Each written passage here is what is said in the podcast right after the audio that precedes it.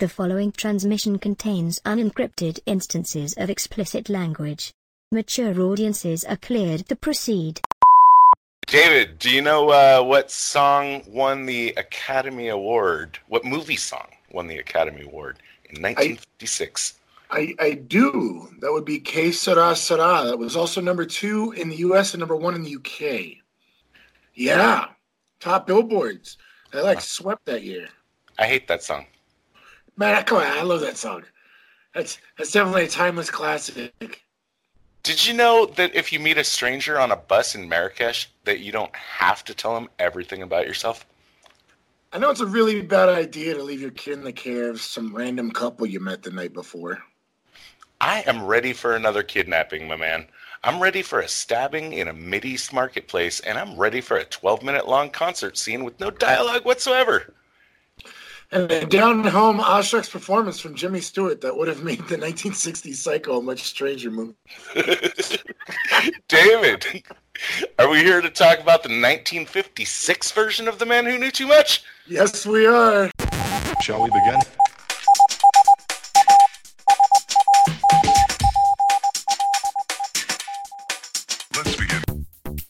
Paramount Pictures breathing down his neck about that movie he owes them, Alfred Hitchcock pitches a project he's been wanting to do for a long time.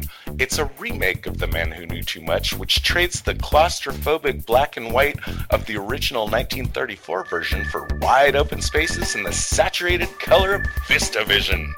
I'm Todd. And I'm Dave, and we like to talk about spy movies. In 1956, true modern spy movies have yet to materialize, but they are just around the corner. And films like this are laying the groundwork for the cinematic storytelling style that will define them. Let's tear apart the tradecraft of the man who knew too much again in this episode of Spies Like Us.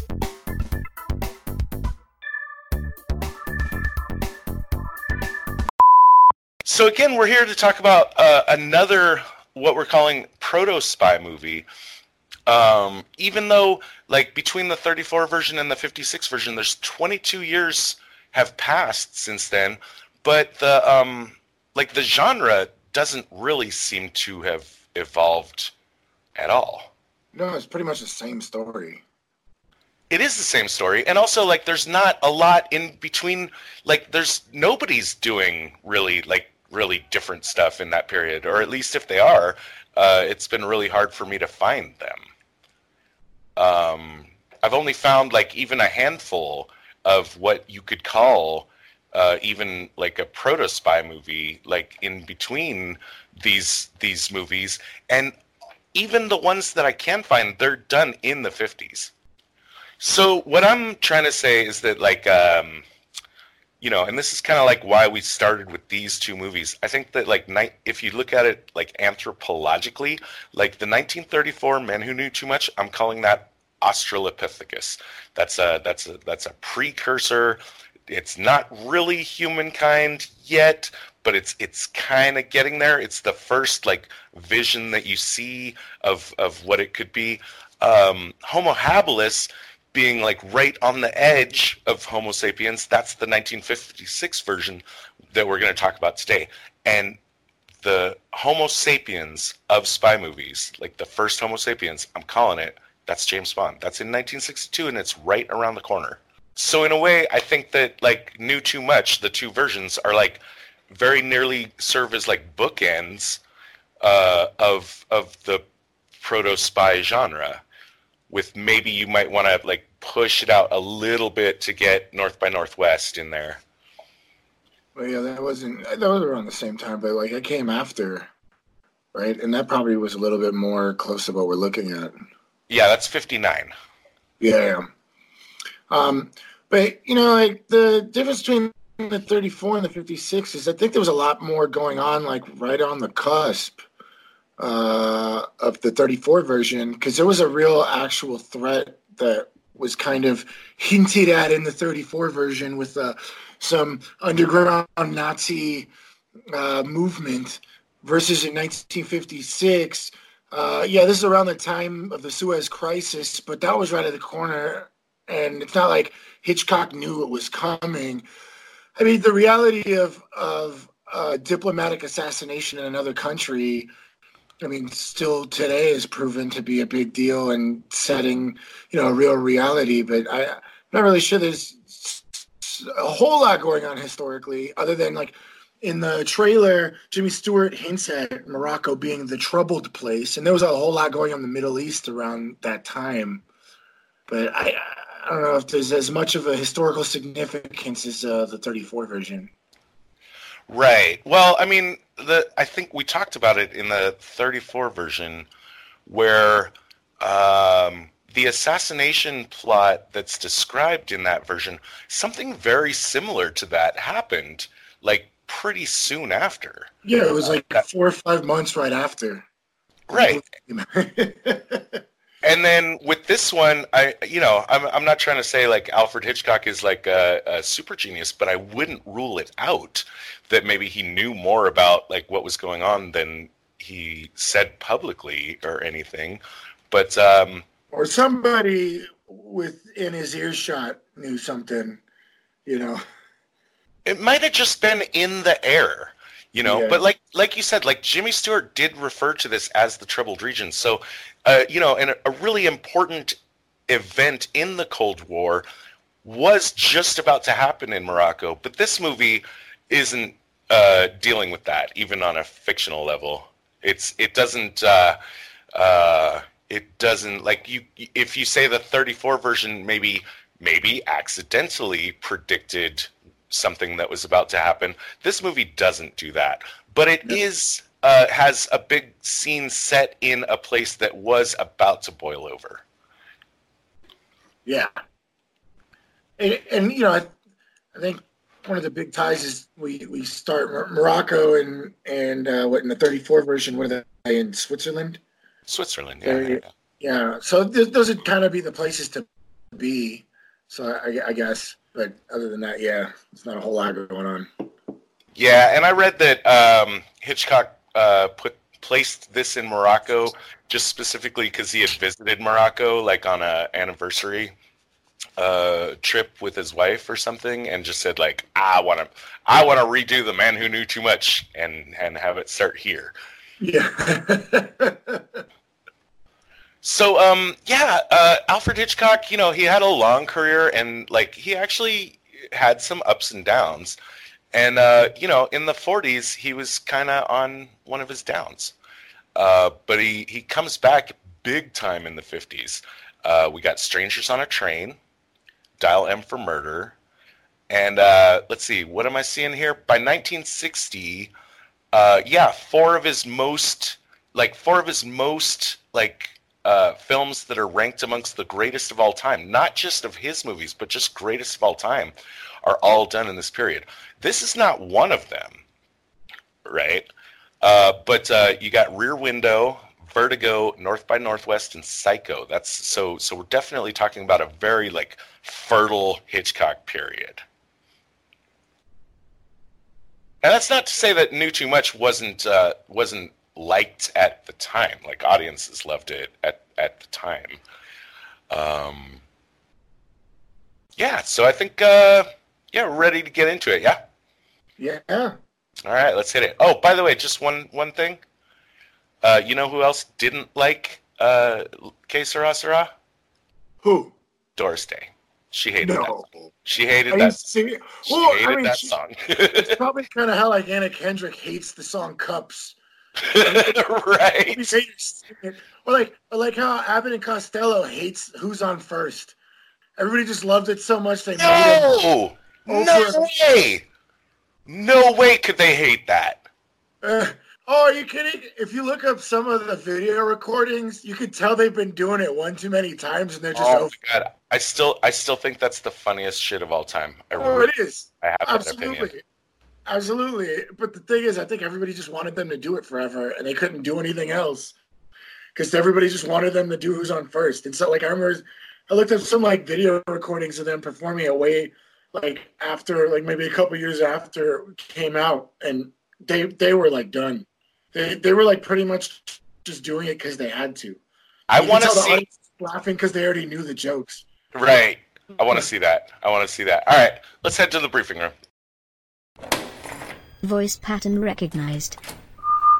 Retinal scan complete. Validating security clearance. Clearance granted. You may now enter the briefing room. It's 1956. Uh, a lot of the names in this movie are kind of parallels of the 1934 version. Bob is now Ben. Jill is now Jo. Ramon is going to become Ryan. Stuff like that. But uh, in this movie, um, we start out in Morocco, another, uh, you know, far off, far off, mysterious land, a little more mysterious than Switzerland. And Ben and Jo McKenna, that's uh, Jimmy Stewart and Doris Day, are on their way into Morocco, and they're befriended by Louis Bernard. Louis Bernard's name doesn't change in this version. Um, Louis is uh, inviting them to uh, dinner, and they're at the hotel having drinks before dinner when a mysterious, weird looking motherfucker knocks at the door, apparently by mistake. And this is Ryan. He's our heavy, he's the parallel to Ramon in the first film. Apparently, it's by mistake. Um, there's it's not really clear like we'll we'll dish into it when we get to the tradecraft part. It's not really clear at this point, especially to the audience, like what this chance encounter means. But uh, we do note that Ryan and Louis Bernard appear to recognize each other, and after Ryan leaves, Louis thinks hard. He makes a phone call in French. I don't speak French. I don't know what he talks about. But then he cancels the dinner plans. So, okay, the McKennas head to dinner on their own, and while they're there, they uh, meet up with another couple. Uh, I'm not sure. Are the I guess the Draytons are supposed to be British. What do you think here? I think they're British. Okay, so British, they meet British, yeah. right, but they meet another white couple in Morocco, and they all decide to have dinner together. Uh, the Draytons propose spending the day at the market with the McKennas the next day. And um, yeah, we're going to talk about why we think that is. Because, by the way, the Draytons, we're going to find out these are the stand in for Abbott. Instead of having a cool one guy mastermind behind the assassination plot. And by the way, in case I hadn't mentioned it, these movies do parallel each other quite a lot. But this is one point of divergence where Abbott, instead of being one creepy Hungarian Jewish guy, is instead replaced with a, a married couple, the Draytons, Mr. and Mrs. Well, there is a mastermind. They're kind of the agents for the mastermind. Louis also shows up at the same restaurant. Uh, the McKennas are kind of annoyed, like, hey, didn't he say he had some business to do? Now he's out having dinner and he shows up at the same restaurant. It's fucking rude, but it's not really important to the spy part of the movie. Or is it? Louis shows up with a, a French lady and he's having dinner off in the corner. He notices that the Draytons and the McKennas are talking to each other. He appears to have figured something out. We're not sure exactly what. We're going to have to talk about that. We go to the next day at the market. The two couples are hanging out together with Hank, their son. I forgot to mention Hank. Uh, Hank is the parallel for Betty in the 1956 film. He's the child that's going to get abducted and be the leverage that the bad guys have over our good protagonist married couple, a boy instead of a girl. At the market, we see something interesting. This is where the this is where the movie really kind of starts getting going. We see the police chasing a robed man. We're not sure why. This scene gets a little confusing. We we then like as the audience we follow the chase, and at some point a second robed man uh, is involved in the chase as well. Between the police and the first robed man that they were pursuing or I, I honestly can't tell if the man that they were the robed man they were pursuing is revealed to be also pursuing another robed man it's really not clear to me but one way or another the the robed man okay, so like we got Roadman in the lead, Roadman following him, police following them. The Roadman in the middle stabs the first Roadman, and the police don't seem to care about that, and they keep chasing the Roadman who was the stabber. We're Yeah. gonna we're, we're gonna try and unpeel why that is Right. in a in a minute. But right Sure. now, let's just let's just state that that is a confusing scene. We're gonna try to unpack it, but before we do that, the stabbed man turns out to be Louis Bernard in disguise, in you know uh, Brown face. brown face. Yeah, he's Yeah. he's colored his his skin to look like a Middle Moroccan. Eastern Moroccan. Yeah. It, it it doesn't look good. It's not a great look. No. but but maybe it would fool someone that was only halfway paying attention to you. Um, he finds Ben like he's he's walking into the market. He's like trying to get the knife out of his back. He can't. He's dying. He's dying. He's staggering into the marketplace. He sees Ben, Jimmy Stewart, and before he dies, he manages to whisper this to Ben. Um, I made a note that I I had to listen to this shit like fucking five times to even hear what he was saying, which I thought was annoying. Now maybe that's a problem, like you know, just because I watched the movie on YouTube. Maybe it wouldn't have been a problem if I'd seen it in the theater, if I'd bought the DVD or the VHS or the whatever. But I had to watch it five times to try and decipher like what he whispered. But basically, it was someone's gonna get assassinated, London, Ambrose Chapel. And I gotta make a note here real quick that Ben hears it as a name, Ambrose Chapel. right. Yeah. Later in the film, we'll, we'll find out that that's a that's a uh, a misunderstood piece of information. Right. All right. So at this point, we're in a marketplace, and this chase starts out with these police and this robed man. There was only one robed man in the beginning of the chase. Then, out of I don't know the alleyway, a second robed man comes out to stab him. Um, but I found really, really well. First of all, this entire scene is insanely confusing and uh, I think Todd and I have uh, uh, sat together and tried to unpack this quite a few times. But one interesting thing that I want to kind of point out at the beginning is uh, Hitchcock actually coined the the idea of fridge logic. He kind of called it an icebox scene, where uh, you know the idea is you're watching a show, you're not really paying attention, but then you go to the fridge uh, or the icebox to pull out like a beer, like some chicken, and you're like, wait, how did the guy get to uh, Africa from Australia in like half of a day, you know. And the idea is that, like, well, in making a movie, there's bigger fish to fry. So I think this scene might have been an icebox scene to Hitchcock, where he's just kind of like, we're just going to set up a chase, a guy dies and passes on this information. However, at uh, much more scrutiny or much more uh, focused, uh, I guess, analysis of what happened, not only in the marketplace scene, but at the previous night at the restaurant, we can kind of piece together that the Draytons must have, the way with which we already know were they were watching them because at the hotel, I think it was Jo that realizes that they're kind of watching them. They just kind of used She got she got she got a hint. Her nose her nose started twitching, yeah, she got a little twitchy twitch of the nose. Um, which and, which and- they covered up. Which which they covered up. And let's all remember, like the Draytons are the bad guys. We just as the audience, we don't know that yet. Yeah, we don't. So we're- we don't so we're- know that yet. Yeah, so we're going backwards to analyze like what we saw happening. But the Draytons uh, cleverly uh, disguised that over, or kind of cover that up. Um, but uh, we we haven't mentioned that yet that Jo is a famous singer. She's a very famous person, and Yeah, so they just they just yeah, so they just pretend to be fans. Yeah, and and they happen to just sit right behind the McKennas at this Moroccan restaurant, you know, and uh, they they they did notice that they were talking to Louis Bernard, and that might have been the information they got from Ryan when Ryan accidentally knocks on that door.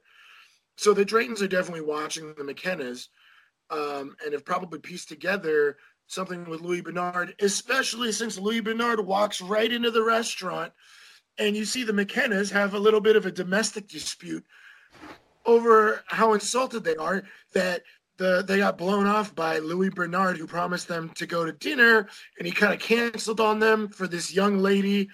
And there's kind of like a cute little domestic uh, uh, kind of back and forth between the McKennas. But what I think is actually going on here is the Draytons are trying to get as much information about the McKennas since they probably have figured out that Louis Bernard. Let me actually let me let me stop you here because I, I think I think we want to lay the table out just a little bit more solid for this, just in case we're we're jumping ahead a little. Just like in the first movie, the Draytons are we think are here to hire Ryan to be the assassin, just in the same way that Abbott went to Switzerland to hire Ramon. Right. Right. Exactly. Um, right. Uh, let's see. La, la, la. Well, I think that's all I needed to make sure that we we had in place. So so yeah, this is this is what the Draytons are actually there to do is to recruit Ryan to be their would-be assassin. right and and um, we're gonna figure out later too that um, Louis. So and and again, Louis Bernard, same as in Switzerland in 1934, he's the counter spy that's here to gather intelligence about this uh, supposed assassination plot. So he's there to monitor them, and he apparently was looking for a white couple coming into Marrakesh the same day, and that's how he like accidentally thought the McKennas were the Draytons. Right. Which we find out later because Jimmy Stewart spells it out for the audience as he's explaining it to his wife. But um and that's a and that's a really good piece of tradecraft here. I think it's one of my favorites, even though I kind of had to watch it twice to get it. Is um, you know there there's the that initial scene on the bus, right, where there's a little accident. Uh, you know, Hank gets into a little bit of trouble, and uh, Louis Bernard intercedes to kind of smooth out the situation because he speaks Moroccan or whatever language they speak in Morocco. No offense, Morocco. I don't know your culture. yeah. Um, but it just it just seems perfectly innocent. I watched that scene. I had like no issues with it. It's later, after they depart, after Louis Bernard and the McKennas part ways, that Jo turns to Ben and says like, "What are you doing? Like, you're telling him everything about us." And Jimmy Stewart, Ben, he's just like, "What are you talking about? We're just having a chat." And she's like, "Didn't you notice how much?" Oh, this Like- is the bus scene, yeah. When they first meet on the bus on the way to Morocco. Right, but it's it's after they've gotten off the bus and have split up after having made dinner plans. Um, Jo is just she's she's got her her nose is twitching. Her nose is totally twitching. And Jimmy Stewart doesn't see it, but she spells it out to him and says like you told him everything about us and we don't know anything about him. And then I so I went back and I watched the scene on the bus again and I was totally floored. And I really enjoyed this. And it felt like like a really good piece of tradecraft. When you watch that scene, Louis Bernard actually does in a perfectly casual seeming conversation, he gives up no information about himself Whatsoever. and, ga- and gathers a ton of information about the McKennas, and that is some good spy stuff. Plus 15 spy points to Louis Bernard. Yeah, absolutely. You know, he kind of he used like you know ba- a basic technique of just kind of playing to. Is it Ben in this movie? Yeah, yeah, yeah. Yeah, Ben McKenna is, I, I guess, kind of. You know, pe- people like to talk about themselves, so he kind of he kind of compliments him every so often to get him talking more and more about stuff. And and you know, Ben haplessly just this you know, uh, like a oblivious American tourist on a bus with someone he just met, just gave out a ton of information about himself Yeah, it's really, he. Yeah, where they've been, where they were recently, what Ben's background is, et cetera, et cetera. Uh, later, when they're having drinks in their hotel room before dinner, uh, it becomes a little bit more explicit. Uh, we have Louis Bernard and uh, Jo Mhm. out on the balcony uh, having their first drink, and she at this point, like you, at this point you notice it. You don't need to go and rewatch it to catch this. At this point, you can tell Jo is trying to turn the tables on him.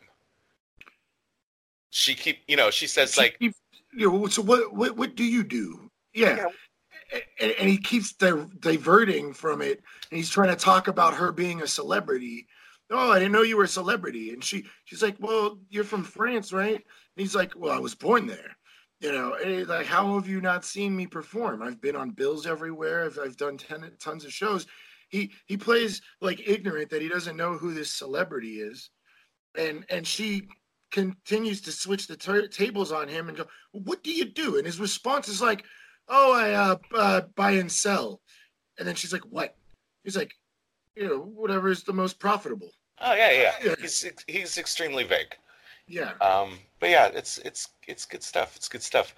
Um, you had something to say where you thought there was something. Okay, so actually, here I want to talk about. So now we know who all the players are, and actually, let me, uh, in case it needs to be said, further set the table in that this still parallels the 1934 film, where, well, there's a slight difference, but in the first film.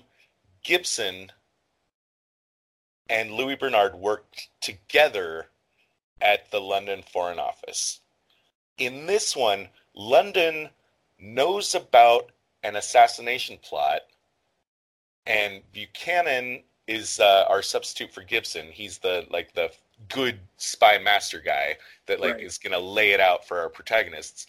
Uh, he will late later in the film. He's going to tell them that they requested that Louis Bernard uh, go to Morocco to investigate the assassination plot. So, Dave, go ahead and tell us, like, why wouldn't London just send their own guy? Why would they send a French? Why would they ask France well, you know, to like send one of their agents to Morocco? well, like we discussed in the briefing, you know, Morocco is pretty much, uh, well, not French uh, occupied, but uh, more like France is pulling the strings, and they It have might- a lot of business interests. It might depend on who you ask. I mean, the the day to day Moroccan uh, in '56 might think of themselves as France occupied, not necessarily by the military, but uh, just you know, politically and economically, you know, everybody there is kind of a puppet for France.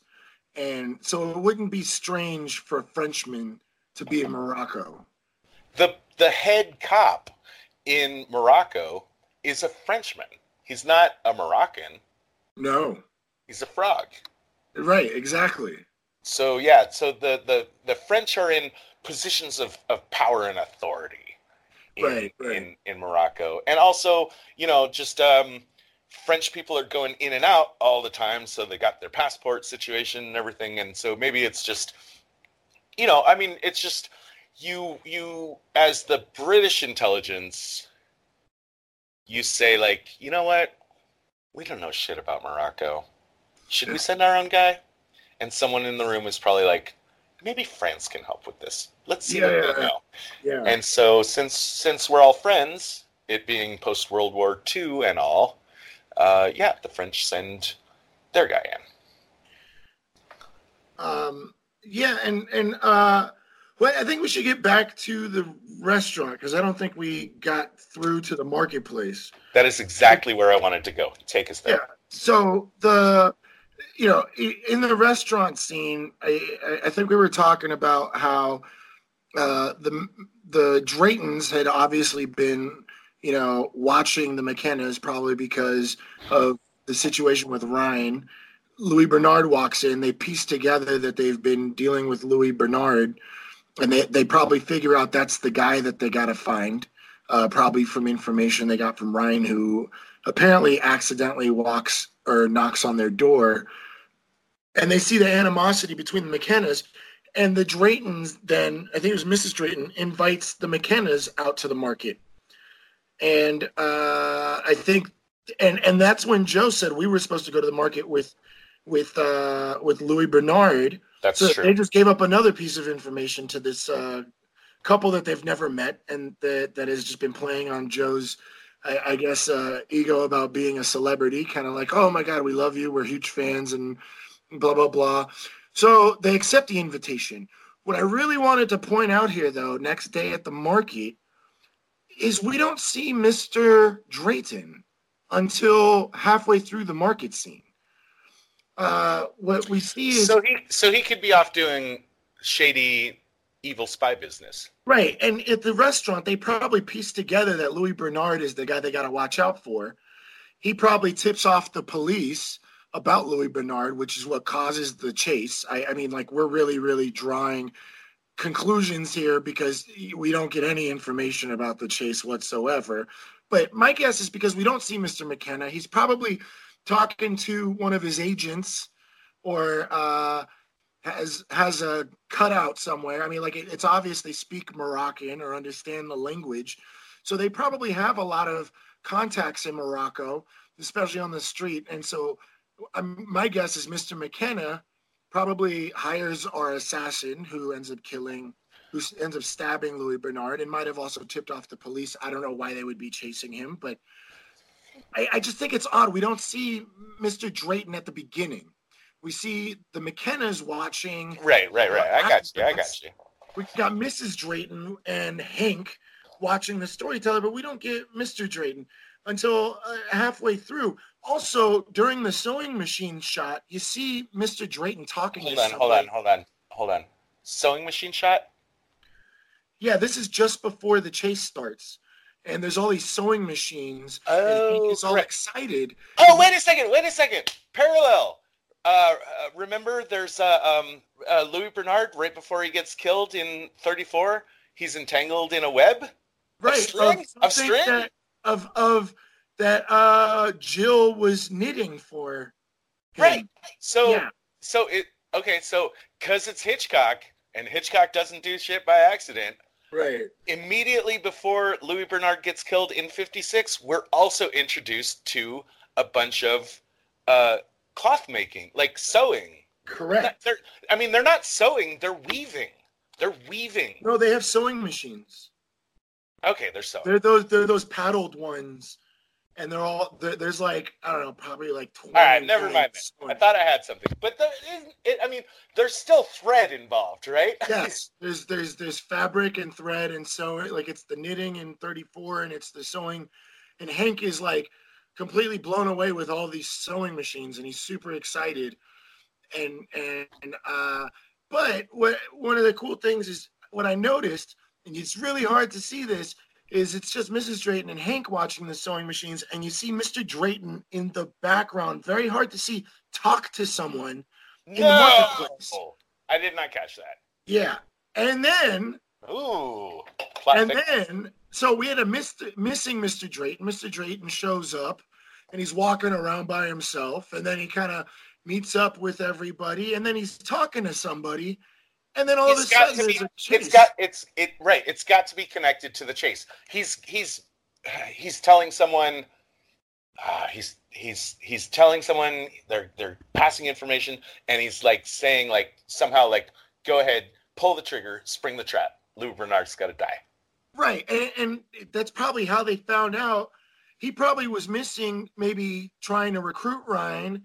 And that's how Louis Bernard got the information because it was pretty obvious that he had just received this information and had to get out of Dodge. So, oh, All right. my guess is I want to take this. I want to take this from the top, and and you help me out, right? right. The problem with the Morocco sequence, which is 50 minutes, compared to only a flat 15 in Switzerland. I mean, Right. in Switzerland, I think Louis Bernard is dead within five minutes of the credits rolling. Yeah, yeah. Like it moves at a savage clip. And you know, we had to do some guesswork to put what was going on there together. The Morocco scene or sequence gives us so much more uh, information, but it's also it's kind of like more of a messy sweater where like there's more threads to pull on that maybe don't make sense. But let's try to take it from the top and and like walk through and just put together our best guess of how everything was going on. The Draytons are headed to Morocco to hire an assassin. Right. Louis Bernard is sent to find out about that.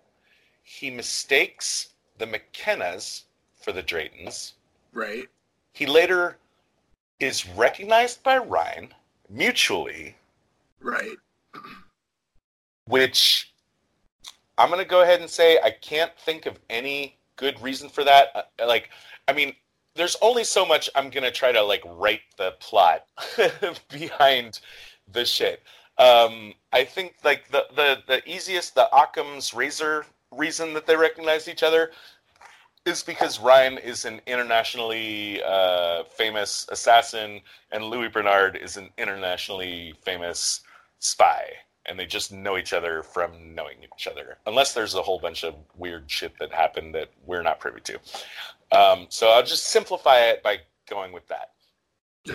Ryan Ryan tips off his new employers, the Draytons, that Louis Bernard is in town. right. Louis Bernard realizes that it's the Draytons he should be paying attention to. So now everyone, at least on the bad guy side, everyone knows everyone. Right. McKenna still don't know shit. Nope. Yep. They're in the middle of it. Now the Draytons decide now uh, so so Ryan saw Louis Bernard with the McKennas. So along with alerting the Draytons that uh, Louis Bernard is in town, he also mentions like they were also hanging out with this American couple. The Draytons say, "Well, who is this American couple? Maybe they're agents, Right. or at least let's find out." Right. So let's like make friends with them and pretend to be buddies. And they do that by inviting them to the market so they can spend time together. right. I'm I'm I'm all good so far, right? Right, and and but that's when we have a missing Mr. Drayton. That's probably when he's discussing the information so about what the is- assassination. Right. Right. So what's Louis do like it's confusing to me what Louis is doing. Louis uh he's Louis dressed as a Moroccan, probably right. He's apparently made some decision that he needs to. I mean, he's in disguise. Why? Uh, two possibilities. He needed to be in disguise to uh, go and gather some critical piece of information he didn't have yet, right. or and or he goes out and gets the either that night after dinner or that morning before the market he's still doing his spy stuff and he's gotten the last piece of information that he needs because remember if he knew about if he knew all the stuff like he wouldn't have been playing this whole game with everyone Right. like from the start. So apparently, at some point between dinner and him getting stabbed, he's been off doing some some cool spy stuff. Which, if this was a real spy movie, we would have been the audience would have been following that. Right, instead of- exactly. right, yeah, yeah. yeah. Um, how did you how did you describe and, these and movies? or and or wait, wait, wait. Let me land it. Let me land it. Or he's suddenly gotten into disguise because he knows he's been busted and he knows he needs to get out of Morocco now, and he's making a run for it. And somehow this is precipitated. We don't. I don't think we need to dig in too much harder. But I love the fact you noticed that Mr. Drayton uh, made a, a call, like like not not a phone call, but like made a decision and like put something into action right. immediately before the police chase. And uh, I don't know. I, I that that feels like uh, as as tight as as we can get it for Yeah, for now. I Unless you got something to add. I, I you know I I just love how much we had to draw from little information. I think it was you that described this movie as a great spy story that gets interrupted by a movie. yeah, yeah, yeah. Well, I mean, the problem in Switzerland. Well, it's the opposite problem between the 34 and the 56. In in Switzerland, we get so little information, but we can connect the dots. In Right. in Morocco, we almost get like too much information, which a lot of it just doesn't make sense, and so it's a lot harder to like draw the dots. And especially, I'll come back to it later. I still can't figure out why Ryan knocked on the door of the McKenna's hotel room. And I'm just there's only so so hard that I'm gonna think about that. I've literally been thinking about it for Well- the last two weeks. He said he was looking preparing for the for this Mullins. So I think it's the same situation that Louis Bernard found himself. He was Louis Bernard was looking for a white couple in Morocco, and Ryan was probably looking for a white couple in Morocco. So he probably saw that that's the room they were staying at, and realized that they, they he was like, "I'm looking for the Mulhollands." He was like, "We're the not the Mulhollands, we're the McKennas." So he probably realized he got the wrong couple, just like Louis Bernard realized he got the wrong couple. And that's, That's- why he made that phone call. That's about the best I can do. That is absolutely the best theory that that I mean, like I said, I've been thinking about this for two weeks. Yeah. That is that is the best we can come up with. Up with. I'm going with that. okay. Uh, there's also we're gonna find out later in the film. There's a uh, ganky, uh, wanky like plot reason for him to have knocked on the door, which is basically so that we can make sure that Jo has seen him because that's going to become important later. But it's just a I don't it's know about important. no, it Just- is. It, it yeah. is because if well, if she didn't, well, she'll know more about the assassination when she shows up later at the concert. Yeah. She's gonna see him in the lobby, Yeah, yeah, yeah, yeah. and so as opposed to uh, the the lady in the 1934 version who goes to the concert knowing nothing, Jo is Yeah, also going to go to the concert concert, knowing nothing. But when she arrives at the concert, she's gonna see a person that she's seen before. She's seen him in Morocco. He's Right. gonna say something creepy about her kid. She's gonna realize this is a bad dude. Right. Exactly. Exactly. But th- I, th- I think that's about the best we could get out of this one. Yeah, because we don't get a whole lot of information about that. Okay, so um, dude, there's some other shit that happens in Morocco and and some other tradecraft that follows before. Now, in 1934, we switch right to London at this point, pretty much, right? Right. But uh, uh, the Morocco scene keeps keeps going, and there's some interesting stuff going on here, right? yeah, the they uh, after the the murder, uh, they noticed that the the victim whispers something to Ben McKenna, and so the police asked Ben McKenna to come in and make a statement. To which, While, while still in Morocco, while still in Morocco, to which uh, I think Mrs. Drayton, who we find out the Draytons are villains, uh, uh, suggests that she should take Hank back to the hotel because they wouldn't want the. They, she's sure the McKennas wouldn't want their son involved in this police business, and uh, we'll find So- out later. so without knowing anything about what's been whispered, the Draytons are stepping in and saying like, "Let's let's grab leverage against these people just in case." The the French the Yeah. French cop that's in in charge of Moroccan stabbings is only talking to Ben. the the man of the couple in this situation Right, right, right. in 1956 fashion. Now, Um, Mr. Drayton, though, okay, so Mrs. Drayton, super crafty. Uh, she's she's maybe grab, taking control of the Hank situation just in case they need leverage. She's probably not kidnapping him right away, right? Right. Because that Right. would be like jumping the gun. Mr. Drayton, super crafty Mr. Drayton. This is another one of my favorite bits of like spy stuff in this movie. Uh, he says like, you know, he wants to be a friend to Hank and come with him to the interrogation. He does two things Friend here. with Ben, not Hank. Ah, I'm sorry, friend with Ben. Thank you. You were He does he does two things here.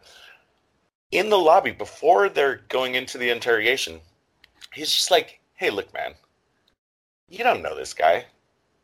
Why, like, just just say you didn't know him. Yeah. Like, it's It's going to make only- things complicated. They- It's, going to be complicated. You you know, we're white people. They're French people. Yeah. There are brown people all around us. We should be on the same team. And and and I'm just looking out for you. Just just go and say you didn't know anything, which is great, and that might have worked. right. The other super cool thing he does when the cop opens the door and says like Ben, you got to come in here. Um, Mr. He Drake, offers to translate yes. Go ahead, go ahead. Take that one. Take that one. because basically Ben doesn't know French. Uh, Mr. Drayton knows French and apparently Moroccan. So the the head police guy who's in charge of stabbings, uh, who's investigating this matter and questioning, comes out, and Mr. Drayton offers to translate, which was a fantastic like tradecrafty idea because he could control the situation. Absolutely. He could mistranslate, miscommunicate, and and control the situation and prevent Ben from saying anything. ben, However, Ben Ben could tell the cop everything right, in English, and Drayton could just mistranslate it, Right. and neither the cop nor Ben would be any the wiser. and and their plan would still go on, and they wouldn't have to hold on to Hank anymore. However, Mr. Drayton's plan is foiled when the police officer starts speaking very fluent English and says, "No translation will be necessary. I, I'll talk to you later." So now we have the McKennas and uh, this officer in a room, and I think I think he starts out by accusing them of them of being spies because he now alerts the McKennas that Louis Bernard was an agent of the Deuxième Bureau, which I Which think we uh, described in in the briefing. We did, yes. Yeah, and and you know, uh, Ben McKenna not having an idea who they are, uh, what, what, what that bureau is, um, because of course, but you know, the officer is not buying it, and he keeps his, he keeps like pushing him. So we have this interesting interrogation scene, and we have a very angry Jimmy Stewart in typical American film fashion, you know, standing up uh, for his family and for the right thing and all that other stuff. Uh, Jimmy Stewart is great. Jimmy Stewart is so good at like getting uh I don't know, uppity. what am Yeah, I what am I trying to say? Like when Jimmy Stewart's upset, like like he's just got a certain flavor of being upset. I I like I like I really love Jimmy Stewart as an actor. He's got probably like 10 switches yeah, that throws. yeah, But like it is a pre like this is pre Brando, this is pre method acting. I do think Jimmy Stewart though is very worthwhile mentioning as one of the greatest pre method acting actors of all fucking time. yeah. He just- is definite he definitely very endearing. in his shit. Yeah, he's very endearing. He's a very warm kind of person. Now everybody loves him. He can be clumsy, he can be vaguely anxious, he can be angry. Yeah, um and but but in all of his 10 switches of all his 10 emotions that he that he places yeah. like he he does each one like just so perfect pitch perfectly well right. Um. Wait. So, oh yeah. So, in the middle of an interrogation, a phone call comes in for Mr. McKenna, very And- similar to 1934 and he answers the phone, and this is when we find out that Hank uh, is in trouble, and he's being threatened not to tell the police anything about what he knows, or something bad will happen to his son. Uh, we then have uh, Mr. Drayton trying and contact his wife, which we found out was uh, fake, and he can't get through to his wife, and they can't get through to anybody, and now their son is missing. And I think that's about all we really need to discuss about the interrogation scene. Yeah we go back to the hotel with uh uh ben and jo Right. and ben tells jo everything while taking his sweet time about it and this is actually a really nice scene which i know that you liked a lot oh yeah. um i'm gonna set the table Oh wait, but this before that scene, we uh Ben Sure, goes sure. to talk to the uh valet, I guess, and asks about the Draytons, and he finds out the Draytons have been ch- checked out. So Oh when right. So yeah. So now, so now, now is when this is the first time the audience knows that the or or strongly suspects that the Draytons are not good people. Right. That the Draytons have probably kidnapped their son, Yep. and that there is a problem because they have this piece of information, and now they're being threatened not to give this piece of information. Right. Uh, And he hasn't. I mean, he hasn't told Jo anything at this Right. point. And in their hotel room, I think we're ready for this, right? Right? In We're ready. Hotel room. He spends time. He spends some Jimmy Stewart time Right. thinking about it and putting all these pieces together and he wants to get it all straight in his head before he lays it out for Jo. And, And he very it's a great scene. I, it out for her. Yeah. I want to lay the table, and then I want you to take it home, right? Because we, we both love the scene. Yeah. He takes his time. He's thinking. He's putting the pieces together, and once he's arrived at this full conclusion, he's figured out that Louis Bernard was looking for the Draytons, not the McKennas. Right. He's figured out that Louis Bernard was a spy. He knows that Hank's been abducted. He suspects the Draytons did it. So a lot of bad stuff has happened. Jo doesn't know anything, and he wants to tell her. He needs to tell her, husband to wife, this is what's going on, honey. And he's a doctor, by the way, in this movie. Mhm. Uh, he goes, he gets his uh, his his little doctor kid out, and uh, he she's freaked out, but he wants her to take a pill before he lays out what's going on, right. and then, and then he does so. And I want you to describe the scene for us, okay? Go, buddy. Well, you know, watching this movie, you know, you, you watch a lot of old movies, and the you, you get a lot of mechanical acting. Um, that's kind of like here's the lines, and it's obvious we're watching actors act. Uh, and so I really wasn't paying attention to a lot of the acting in either of these films, other than you know just uh, Amazeballs, uh, Peter Lorre. But what happens is when uh, Jimmy Stewart well first jimmy stewart kind of gently starts you know setting the the the scene for jo and when when everything's out on the table jo falls apart completely falls apart and It's a beautiful scene. yeah, beautiful scene. This is the moment when I actually started watching her acting because the whole movie was a very typical 50s movies, just dialogue is thrown back and forth between actors. But this It's very, moment, it's very, it's very quippy. yeah, very quippy. Yeah, exact. That's a that's a good way to describe it. But Yeah. but this is this is where we start like seeing some real pathos, some Real. real, some real emotion, Yeah, absolutely. Right. And, some cracks in the armor. yeah, and she falls apart.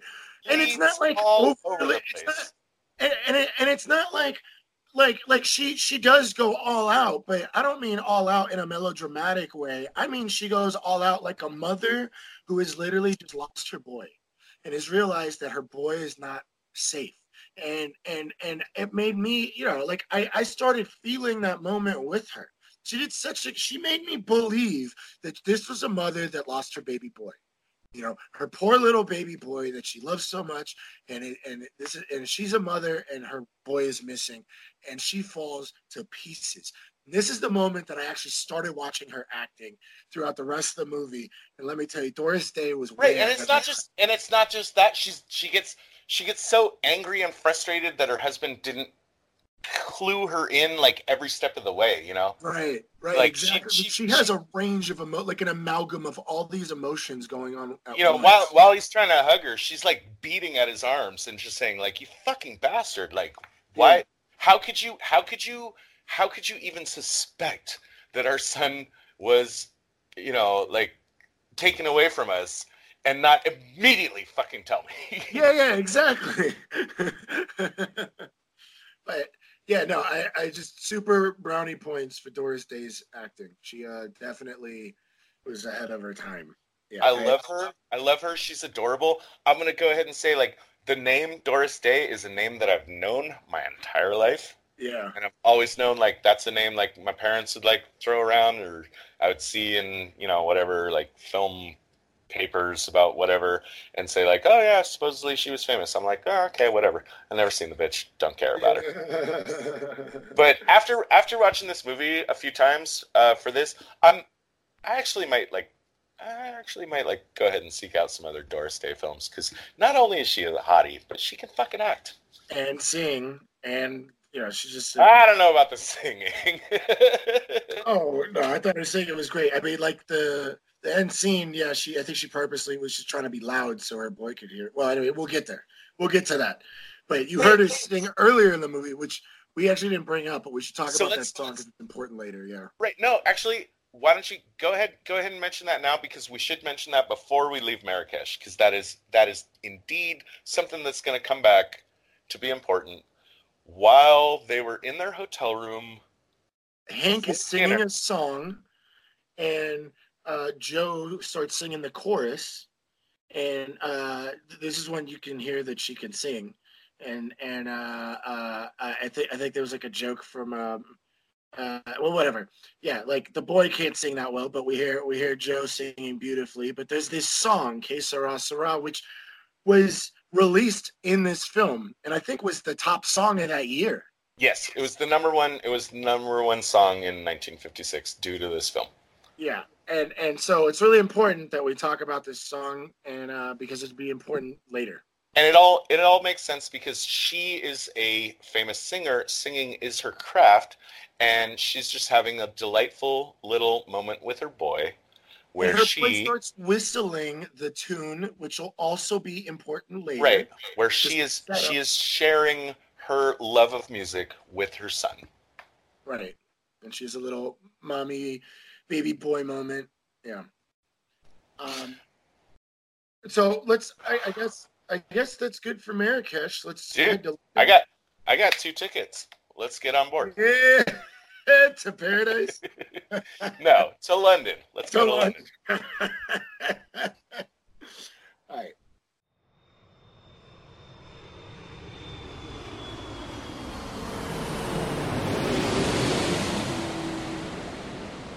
Yo kid it's london We are in jolly old London. We also came to London in the 1934 version. The difference here is that the McKennas are Americans, so they're they're, they're not on their home ground.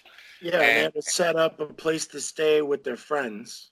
Yes, yes, because Jo's famous. She's got rich friends. It's no Yeah, no problem. she gets off the plane and she's welcomed by a, a horde of fans.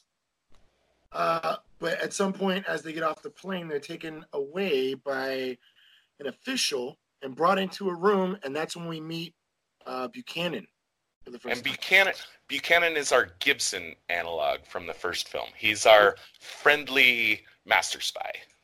Right. And, uh, you know, there, there wasn't too much crazy. I mean, we got a similar parallel.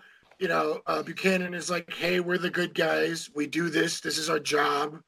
Uh, there is a spy issue. We know that your son's been kidnapped. We know that there's an assassination or there's a plot. There's a piece of information you have, and we need that information. And he tries to convince the McKennas to give him the information and let them take control so they can protect their boy.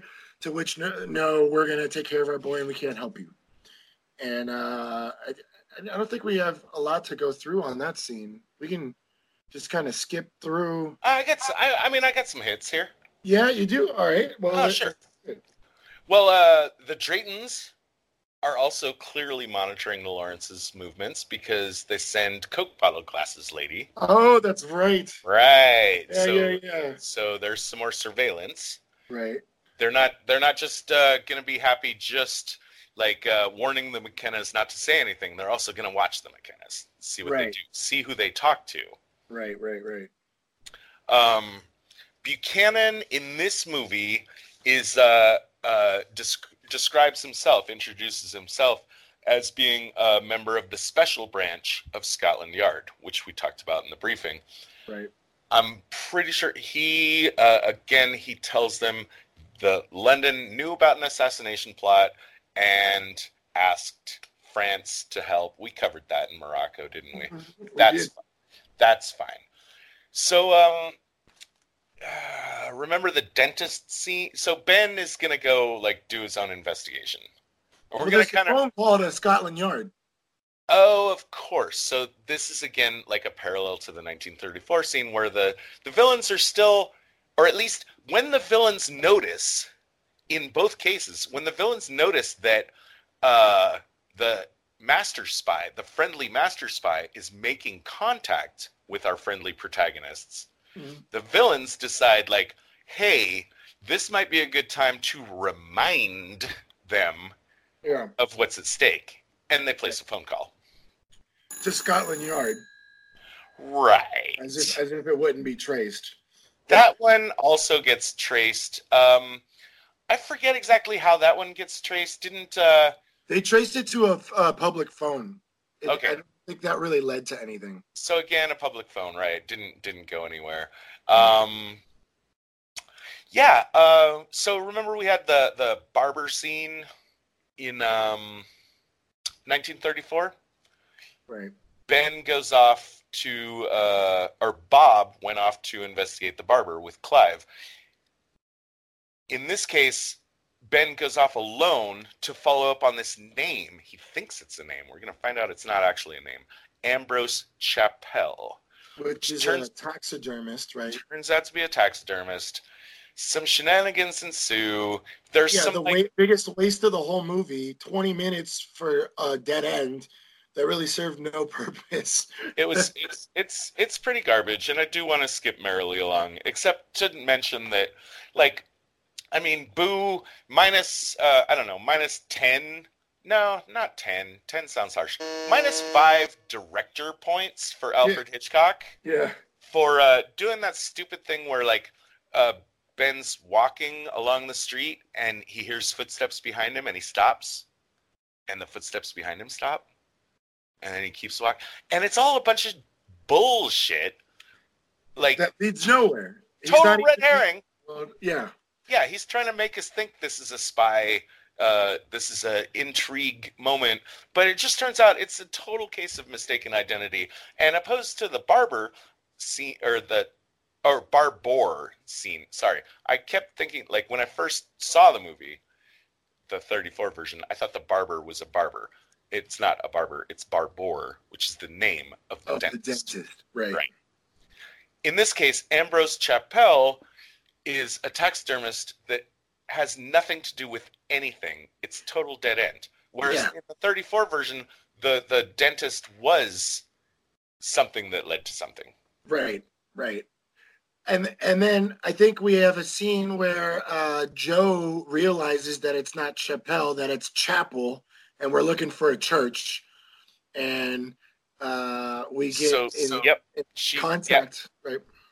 in in you know weird ways, whatever. She gets that information to Ben. Ben and Jo meet at the chapel. Yes. And now we can get back to the movie after wasting about twenty minutes of screen time. Hallelujah. That is Yeah. definitely that is definitely one place where if you're scoring the the movies side by side, uh, this part of the movie is is definitely a, a thumbs down, and the 34 version is a thumbs up. Yeah. All right, so let's go to the chapel. And at the chapel, uh, there's a church service going on. And so Jo and Ben start standing in the back, and we discover Mr. Drayton is the pastor. And Mrs. Drayton is like, you know, uh, one of the church helpers, and she she thinks she collects the offering like in the 34 we had like a weird sun cult or something like that in this we actually have a church. Probably st- it's looked still pretty culty. So we know we're in the right place. yeah we're, we're definitely in the right place. Yeah that's right. We, we we've noticed mr drayton uh and um so they finally made their contact find the right place uh but this is where we get uh espionage 101 is this is this moment with uh jimmy stewart and jo uh before uh they actually uh reveal to the draytons of their of their presence They're standing in the back. They're standing in the back. There's a sermon going on. and and Jimmy Stewart being as tall as everybody remembers is towering over all these people and Jo being the clairvoyant that she's been this entire film realizes that this is a problem and and signals Ben to go stand behind these pipes that are like as tall as the ceiling that that so he could be hidden so I, I just wanted to make a point here that, that that we have some this is our first moment that the McKennas pull off a little bit of train Oh, I see. I, that's you, you, dude. You've been talking to me about the pipes for like the last week, and I, I, now I get it. Now I get it. This like, like just, just this, this is like such a like, yeah. I, I think it was great that they put this in here because here's Jo and he's a towering Jimmy Stewart and he's gonna be noticed right away. He's a Uh, tall man. Yeah, he's a tall man. But as we find out, it doesn't really matter because as Mrs. Drayton is taking the offering, she walks towards the back, and we get a face-to-face reunited uh, Mrs. Drayton and Jo McKenna, who Doris Day now delivers the greatest daggers of all time. She stares at her with the most biggest animosity. I've, I've never seen daggers like this in a film ever. Get away Uh, from. Give me back my son. Slash. Yeah, Get yeah. away from her, you bitch. yeah, exactly, exactly. yeah. Uh, so why they needed to hide, I'm not sure, because they ended up showing themselves anyway. But uh, but you know, like it's it's pretty much paralleled at this point. You know, No, ch- the- no chair. of- Sadly, sadly, no chair fight. no chair fight, none, none whatsoever. No, Uh, Jo. Uh, you know, uh, Ben gets Jo to leave the church Right. as you know. Again, like like in 1934, like once the villains realize that the good guys have infiltrated their their their hideout, right. They kind of make a show of getting everyone that shouldn't be involved out, ushering them out. And in this version, uh, you know, uh, Jo, like Ben says, like Jo, you should go out with them, and and so we're left just alone with Ben and the villains. And actually, I don't think there's there's no heavies involved here, you know, like there was before. There's just the Draytons and or yeah, just the Draytons and Ben, and uh, we find they out knock him out. they knock him out. He he does find out. He does confirm that they have Hank. That that wasn't necessary, but uh, yeah, he gets knocked out. Um, rush out with a bunch of other people that are involved and take Hank to an embassy.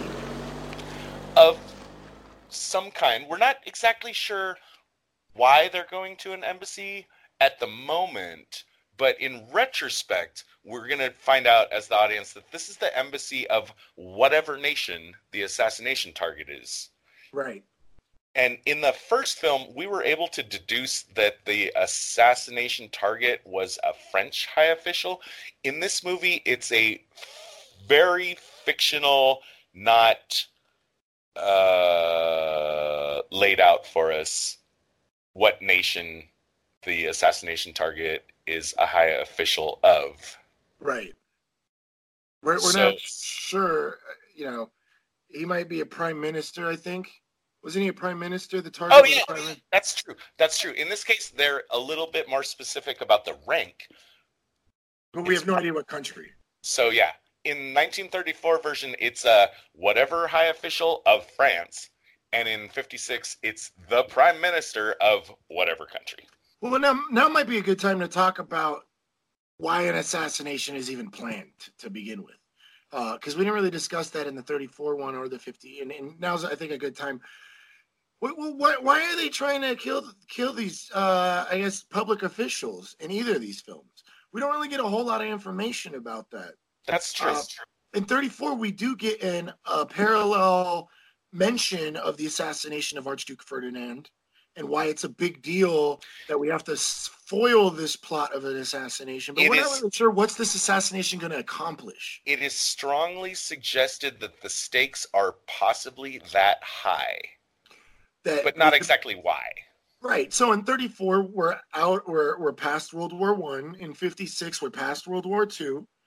And uh, there's actually been other assassinations. In fact, one is in the huge list of events that people believe started World War II. One of them was the assassination. I think it was in July of 1934, which was just months before uh, the the 1934 version released, and uh, uh, people believe that that might have been one of the events that sparked or led to uh, World War II. So th- this is a pretty big deal. But what is the purpose of these assassinations? You know, uh, what are they trying to gain out of this? Like, what, what are your thoughts? Well, in both in both cases, it strikes me that it strikes me that the assassination is planned to go off not in the home country of the assassination target, but while they are a visiting dignitary to another allied nation. And so the idea, I would think, for instance, in 1934, you got a French, an important French guy visiting London, gets shot in London. I'm thinking Nazis. I'm Yeah. to- I'm thinking Nazis. I'm thinking that they're uh, trying to put a wedge, Between maybe England and France, maybe. in a better movie, in a more modern movie. It could have been more explicitly laid out. Um, but of course, that's the problem with you know historical movies, where uh, you know you can't like the people making the movie can't know what is actually going on behind the scenes in the shadowy world of espionage. Usually, we don't find out what was really going on until many years later. Then we can make a film about it Right. but I think it's I think it's good to look at like uh, what was going on at the time and and put it side by side with the film. Uh, in 34, um, you know, that same year, an actual assassination plot did happen, yeah, and, and, it was I- I- successful. yeah. yeah, I know. Like we got different results from our research on like which happened first, the movie coming out or the assassination. But um, I don't want to dive too deep into that right now. But um, the idea, I'm sorry, bringing it back. The idea here in 34 would be to not Nazis. They they never specify Nazis, by the way. That is just us. We us. know they're probably German. Is this because the group isn't really identified? It's just a group with an assassination plot, but we're pretty sure they're German All we know- in the 34 version.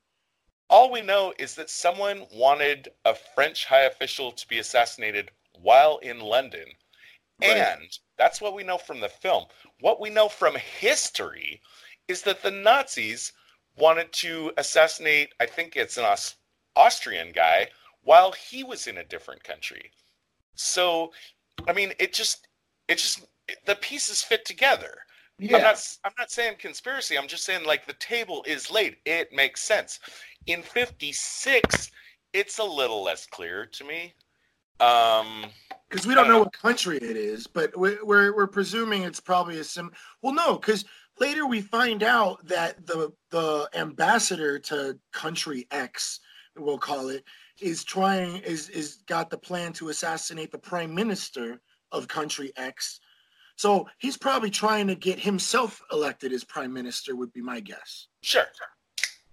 And Right. and, yeah, cuz we're to we are going to find out that the ambassador right, uh who's who's traveling with the prime minister of country X right, uh is the person that hired the Draytons to go to Morocco to hire. Ryan right. to make sure that their head of state was assassinated while visiting London. I think that's important. I think well, the then that way the, the the ambassador could come back uh, in the public and be like, "Oh, England wasn't able to protect our prime minister. You know, uh, we should have a problem with this, dude, and fuck, elect fuck- me as prime fuck- minister." no, fuck, not able to protect. I would be going back as the villainous ambassador and saying, dude, motherfuckers, London, like, like It's our, oh, is our enemy, the, the English just shot our fucking prime minister. right? Let's so go to war. elect me prime minister. I'll take us to war and I'll get our revenge. I will take care of this situation. Yes, that's all right. So I, we probably have a clearer idea of the the motivation behind the assassination in '56 than we do in '34. Um, yeah, that makes that. I, no, I think he- I think that makes a lot No, of but sense. I mean, both both of them make equal amount of sense, just in in different ways. In different ways. yes, that's true. Yeah. Um, but uh, yeah. So at this point, the Draytons have retreated to the embassy. Right. and uh Ben's knocked out. So I, I guess we can move to the concert. I got another thing though. Uh, we, Oh, we got that's it. We got, right. yeah, yep, yep, That's yep. right. Blonde, blonde Butler. A bo- blonde butler.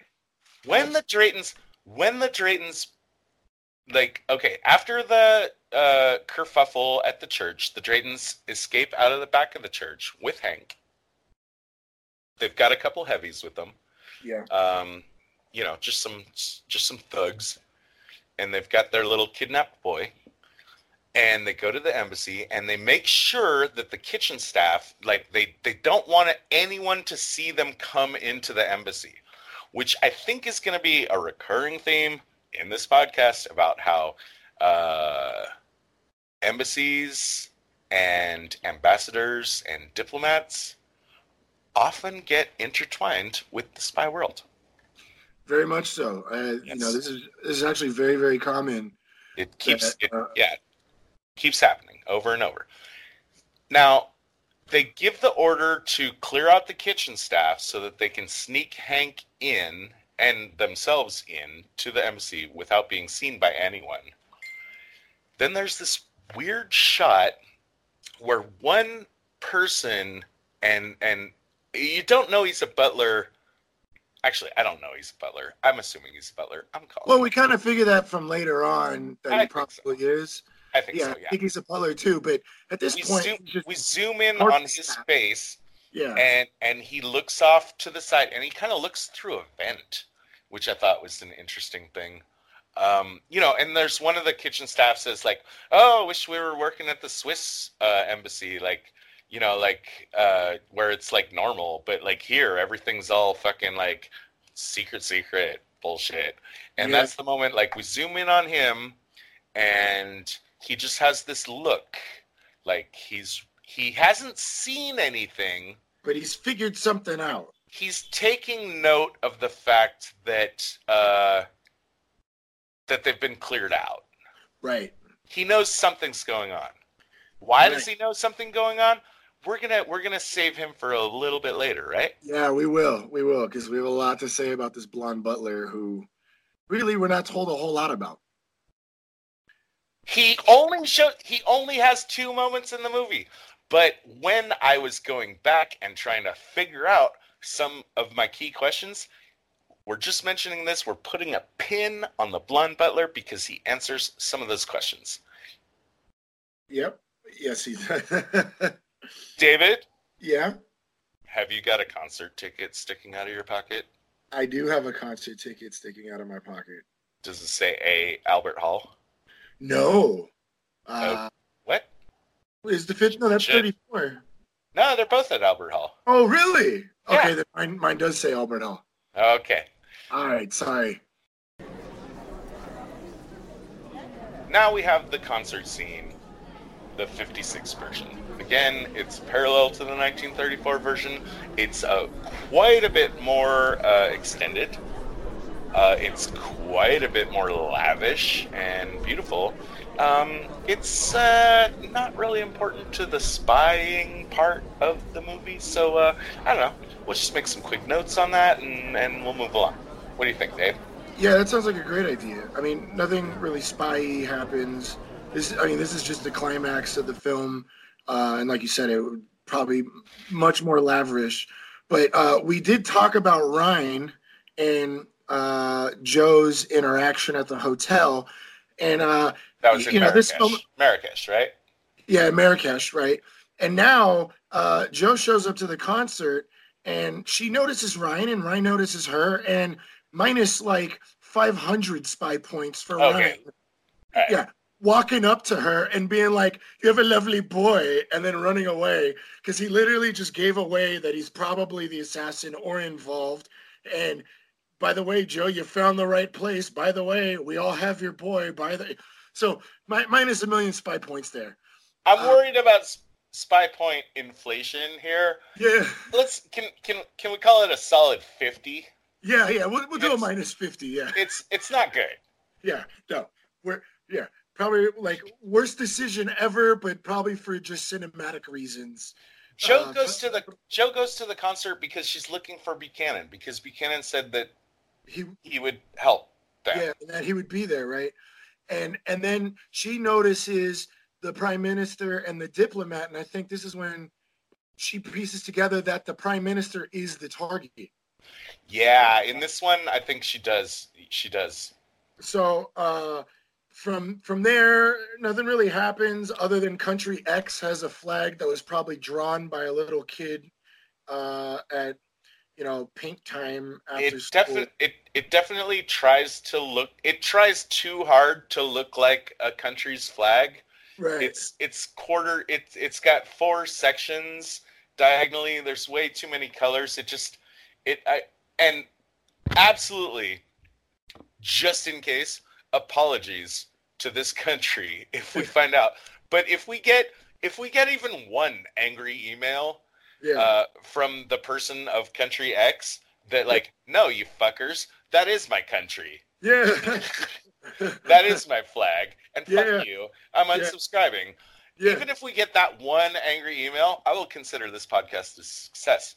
Absolutely, absolutely. But uh, we looked into it, and I'm pretty sure it's a fictional country. It it doesn't it doesn't look like a real flag. No, not at all. but uh, yeah, I think that's all we need for the, you know, the the concert scene. There's a lot of cinematic stuff we could discuss because it's much more lavish. But you know, I think we can move on. The assassination occurs, and just like in the 34 parallel, Jo screams before the cymbal crash. Saving the, the the target's life because he freaks out and gets out of the way, and he just kind of gets grazed by the bullet. In this And- version, in this version, Jimmy Stewart is uh, no longer captive. Like the Jimmy Stewart character is no longer captive, and he gets to wrestle with Ryan, and and Ryan falls to his death, which Oh, is different than the 34 version.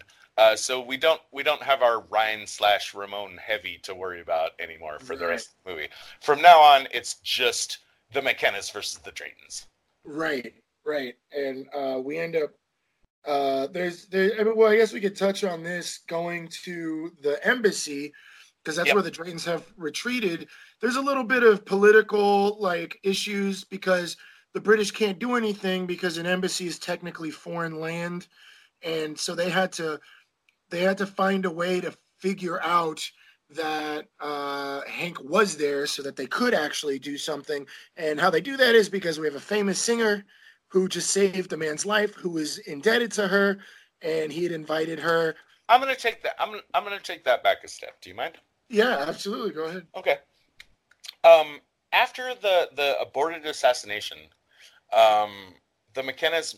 Uh, well, actually, we cut to as the audience finding out that the ambassador is behind it all because he meets Oh, with, that's right. right. yeah. He meets with the Draytons at the embassy, and he's pissed that the assassination didn't go as planned. Right. This is the second place we see Mister Blonde Butler. That's right. Uh, I'm so sorry that we skipped over this. He's the one. He's the one that ushers the Draytons in, and then closes the- the door behind him. ambassador's office. Right. Yep. Right. So now, when we come back to our heroes, we have the McKennas meeting with Buchanan right, Right. after the assassination, right. and just just like you said. Um, oh, so um, you know they're they're sharing as much information as they can, but a phone call comes in for Buchanan, and we don't get to hear what the phone call says. But after he hangs up, he says, "The Draytons are at the embassy." Now, this one is really what put me on to the Blonde Butler when I had to rewatch it and try to figure out. Because, okay, let's say there wasn't a Blonde Butler, real quick. Here would be my thinking. Why does Buchanan, who calls Buchanan to tell him the Draytons are at the embassy? Why is anyone watching the Draytons? Why is this the right time for someone to call Buchanan and say, oh, by the way, the Draytons are at the embassy? The Draytons weren't being watched. We know that because, I mean, they, they just weren't. You know, otherwise the, the good spies would have known about the church. Like, all this shit would have been over.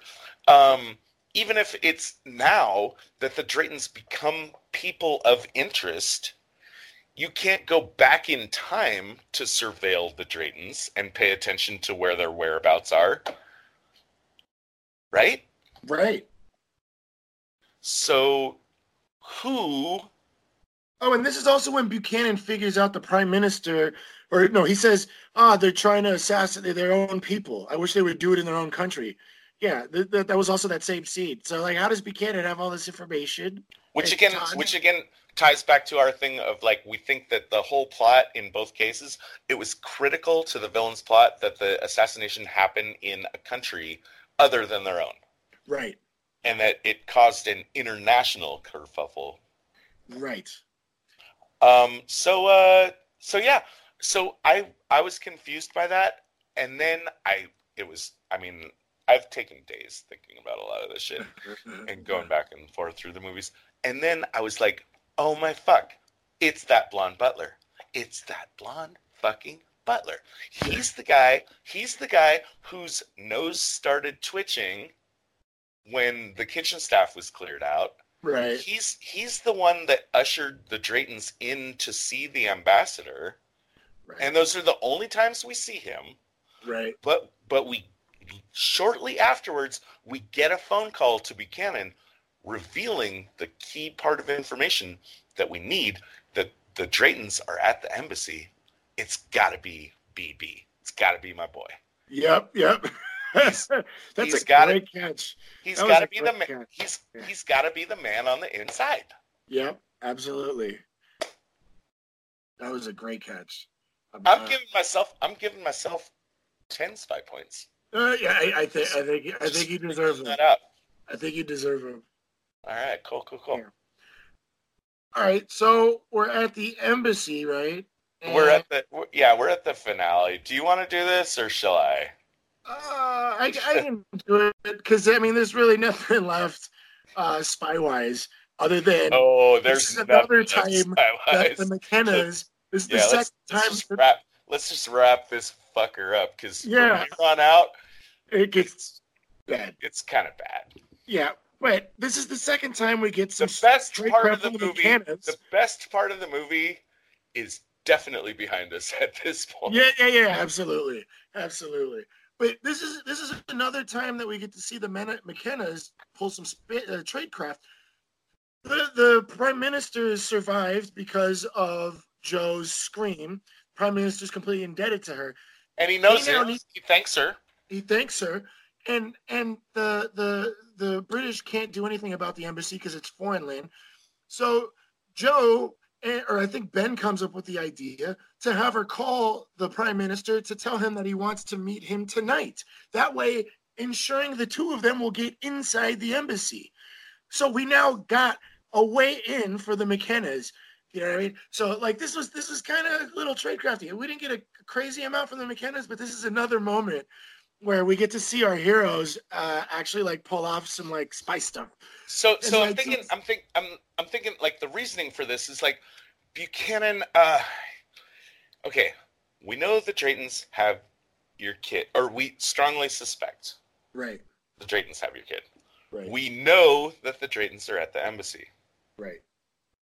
Neither of those pieces of information. He doesn't spell this out, but I'm going to spell it out. Neither of those pieces of information are enough for us to like go to war. Right. You Exactly. know? Ne- I mean- neither- yeah. but but if if if we had positive proof that one of our citizens or actually one of your An American citizens, citizen, because right? he's an American, but. London and America are allies, and country X is who the fuck knows? Who the fuck knows why we give a shit about these people or why we invite them to our concerts? Yeah, exactly. Just go shoot yourself. Go shoot your leaders in your own country, please. right. But if, if, if, if you could positively prove that an American citizen is being held hostage in country X's embassy, then we might be able to do something. Right? and- yeah, yeah, exactly. And so now we get, you know, the McKenna's getting into the embassy, and we have British police surrounding the embassy on the outside because that's the the limit to where they're they have jurisdiction, I guess is what you would call it. And uh, so the idea is is to have uh, Jo sing that song that we discussed about earlier at the hotel because she knows that her baby boy would recognize that song and because she's a international celebrity And recognizes his mother's voice. and yeah and recognizes her mother's voice but the, she'd be able to sing in front of all these people because she's an international celebrity and here's an opportunity for them all to see this famous singer and then we get to see a really really not amazing version of the song sang because she's trying to sing it as loud as she possibly can so her baby Yeah. boy. And we get some interesting reactions from the audi- the, the the audience in the embassy. But a lot of a lot of critics and if i were to count myself amongst them found the que sera sera scene to be grating and annoying Yeah. She sings it very loud, right. and for what seems to me to be an interminably long period of time. It's not Right. acceptable. Yeah. But Hank, but Hank does hear. I mean, the And- the the plot whistles- point is accomplished. He hears his mother's voice. He starts, oh, Mrs. Drayton, who's having doubts because Right. the ambassador uh, told Mrs. to- Drayton to eliminate the boy, and Mrs. Yeah. Drayton is only going to go so far with this shit. She's not into child murder. Right, right, right. She encourages Hank to whistle, and I don't know why that works, but it does. Jimmy Stewart hears his boy whistling. He heads upstairs. He finds his boy. What happens next? What happens next is probably the single worst uh, ending to this story. Well, we, we the the the second worst ending of this story, followed by the worst ending to this story. Uh, we have Mr. Drayton show up with a gun to try and hold Jimmy hostage. They uh, go through a back and forth uh, kind of negotiation where Jimmy's like, "You're not going to pull the trigger because everybody hear the gun," and there's tons of diplomats and security, so you're going to get out. Mr. Drayton convinces him that that uh, Jimmy Stewart's going to help him get out of the embassy, and on the way He's down gonna he's stairs, gonna he's gonna walk out of the embassy holding uh, Hank and Ben, Ben hostage. Hostage Most mostly by like keeping his gun pointed at, at until Hank's he can get out of head. the embassy and get Right. away with all of this. But uh, what happens is uh, Ben McKenna trips Mr. Drayton on the stairs on the way down to at, which at a key moment. at a key moment, and Mr. Drayton shoots himself on the way down the stairs, and uh, everything's tied up in a nice, neat little bow, which is then followed by the worst ending of all time. Oh, I see what you mean by the second worst ending and the first worst ending. Yes. So the second the second worst I mean this is the worst ending I've ever seen in a movie ever. ever. Period. Like Ever. the, there there's no there's no competition. No. This is this is remember I talked about like uh, you know I didn't want to inflate spy points too much. right. Yeah, yeah.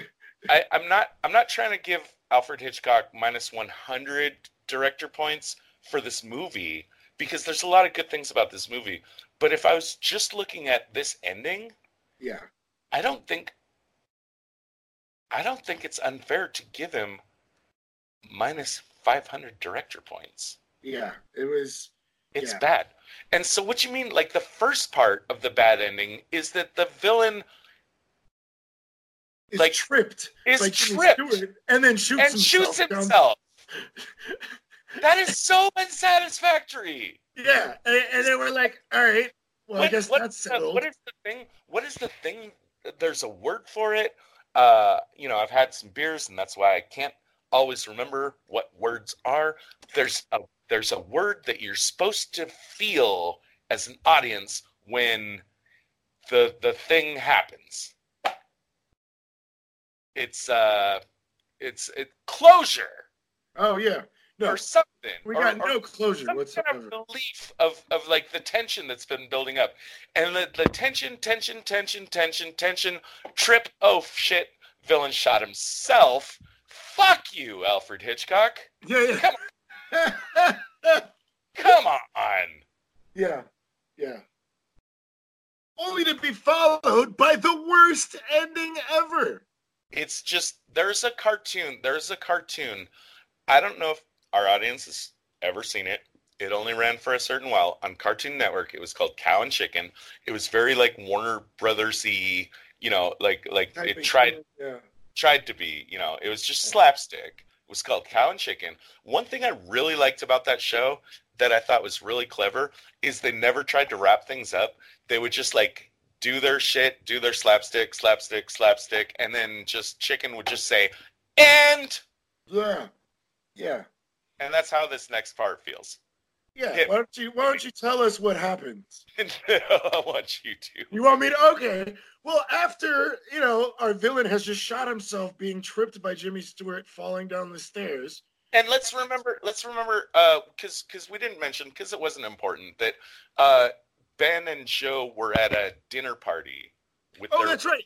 With the friends that when they because she needed a place to stay, so she called her some of her rich British friends to kind of put them up. themselves, you know, at various points as information came in, like, oh, we gotta, I gotta go do a thing, I gotta go talk to a guy, blah blah blah. Yeah, we have, yeah. as the audience, we have completely forgotten about these people until now.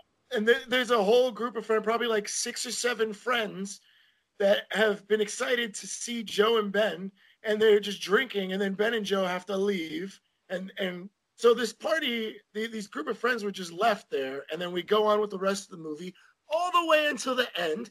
Our villain trips and falls and shoots himself.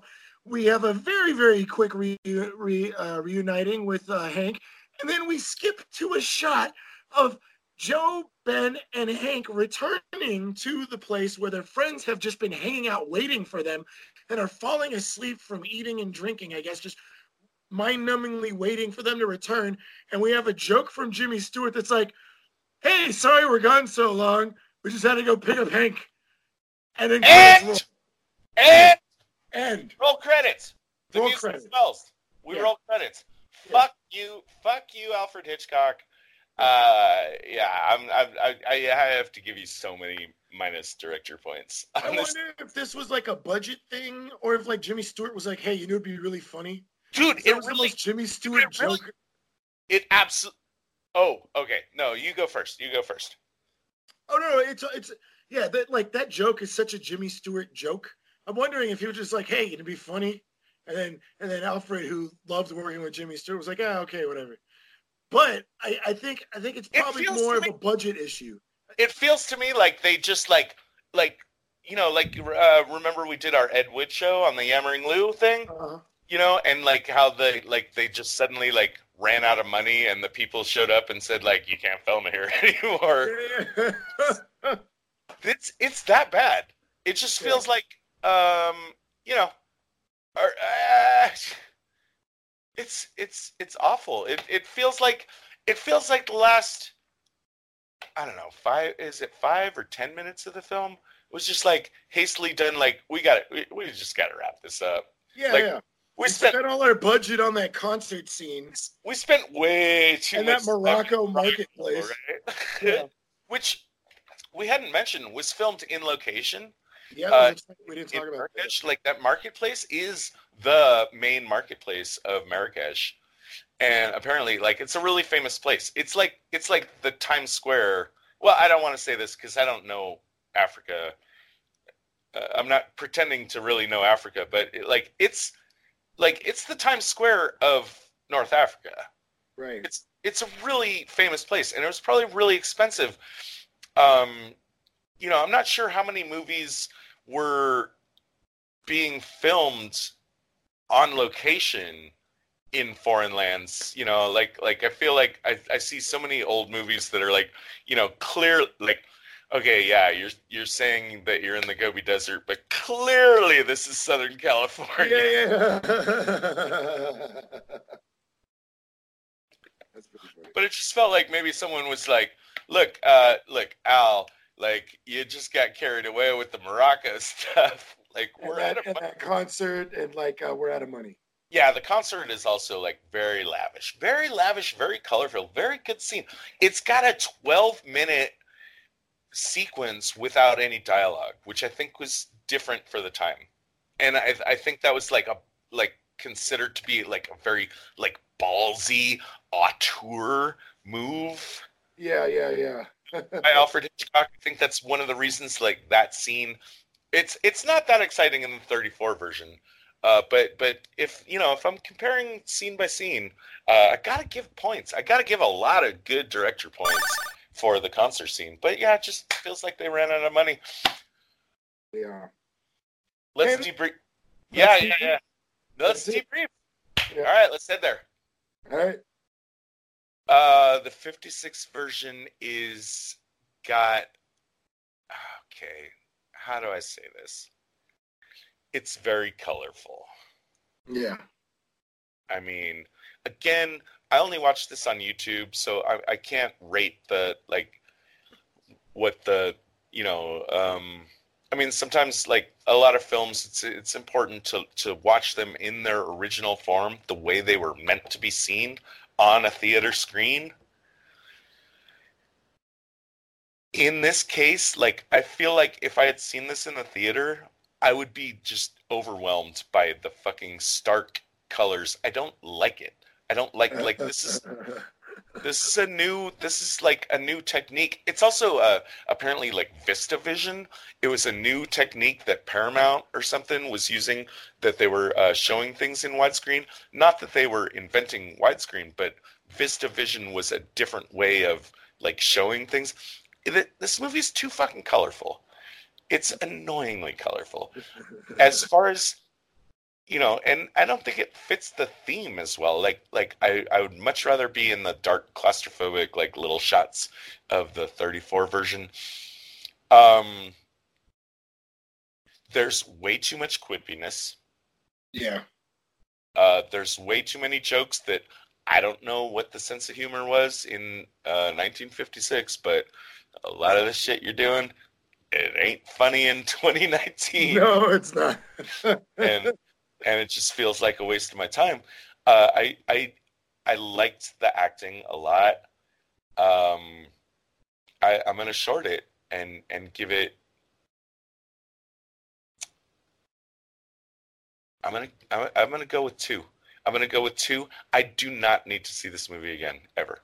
okay. I didn't mind seeing it. I felt like it was an enjoyable watching experience, even watching it a couple times in preparation for this podcast. But uh, I, I never need to see this movie again. That- that's for sure. I've I've seen it once and done. I mean, Well- I've seen it twice now. I actually enjoyed watching this movie as a movie more than the 34 version myself. Um, kind of, you know, one, you know, my dad's favorite actor is Jimmy Stewart. So I've had a lot of, you know, fun moments just growing up with Jimmy Stewart. So just watching Jimmy Stewart be Jimmy Stewart again, and then discovering Doris Day is like a, a phenomenal actress. But I think overall, as a story, other than that grotesque ending, um, yeah like i really enjoyed the ride you know what i mean uh you know w- once once we started dissecting it and we discover all of the like you know kind of uh mess that was left for us to kind of piece together um that kind of bugged me. But uh i definitely enjoyed watching it more than the 34 version but like as you were saying it's not it's not funny. And that 20 minute scene that we wasted with uh uh the taxidermist like Oh, that scene was garbage. taken out and we had a little bit better ending i think i would have in i think i would have rated it better but you know i think i could rewatch this especially that scene on the bus with uh louis bernard uh basically gaining information from from ben mckenna i could probably rewatch that a thousand times uh but for the most part uh i think i would enjoy rewatching it uh, but I don't think I'm gonna go out of my way to rewatch it. Uh, so I'm probably gonna give this a two and a half stars. Even though I enjoyed it a little bit more, artistically there wasn't anything interesting, other than like some Hitchcock camera angles. You know, a couple interesting ones that really give you some feeling. But uh, I I think uh, a lot of the visual, I guess, uh, art form in the 34 one was much more rich uh, even though I think this was a more cohesive story that I could follow rather than being really choppy, uh, other than that ending. But yeah, I think I'm going to go with two and a half stars on this one. All right, I like it. I like it. Um, now, this is a podcast about spy movies and and the tradecraft that we we see within it. So we got to give these movies another rating, right? yeah. we got we got to give it a we're going to call it a redaction rating.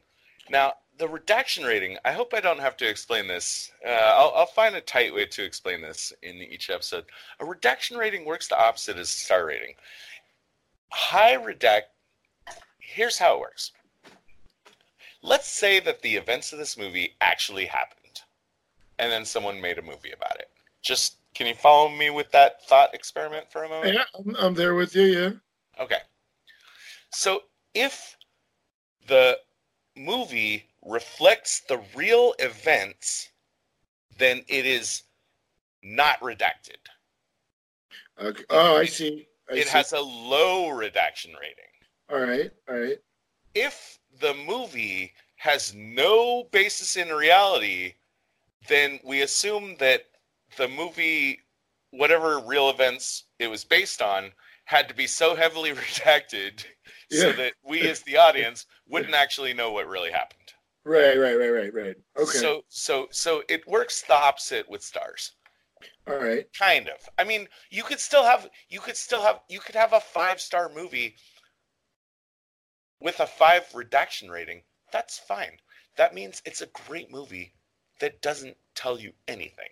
Yeah. But possibly the best score that we, you and me, Dave, could Right. give a movie, if we ever do, would be a five star movie with only a one redaction rating. right. That would see. That would be a movie that is super awesome and is also super accurate. Yeah, yeah, yeah. That'd be great. Yeah. All right.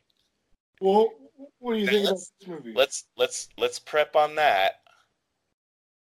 Let's go Okay. through our top three best tradecraft moments from these movies. oh, and then we're giving the 1910.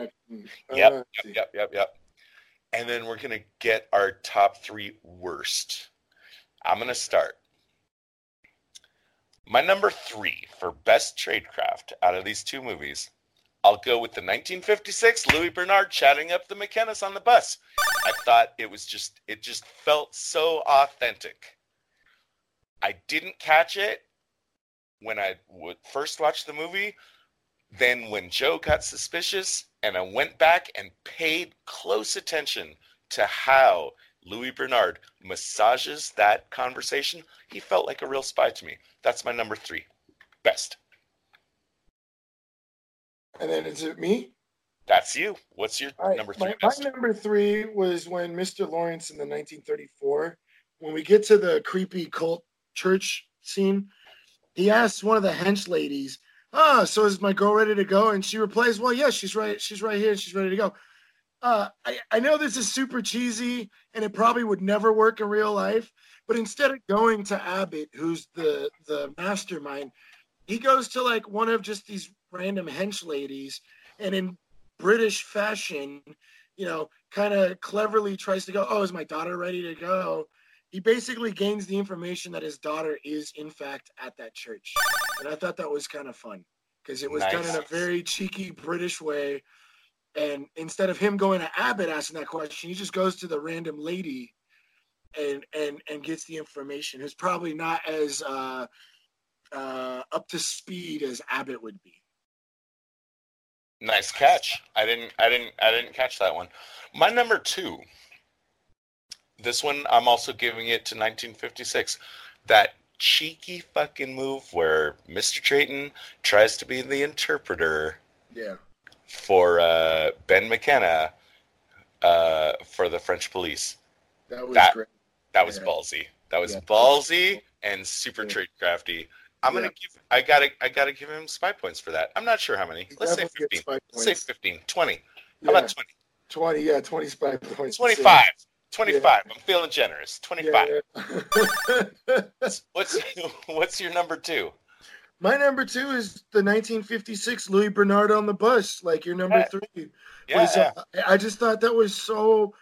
It was so accurate the way that a person would try and extract information from an oblivious traveler just talking to anybody and not giving any information. Just play to their ego, compliment them here and there to get them to keep talking, encourage them, you know, be excited while you're listen, listening to them.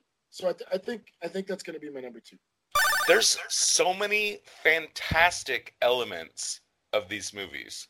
Yeah, like completely unrealistic.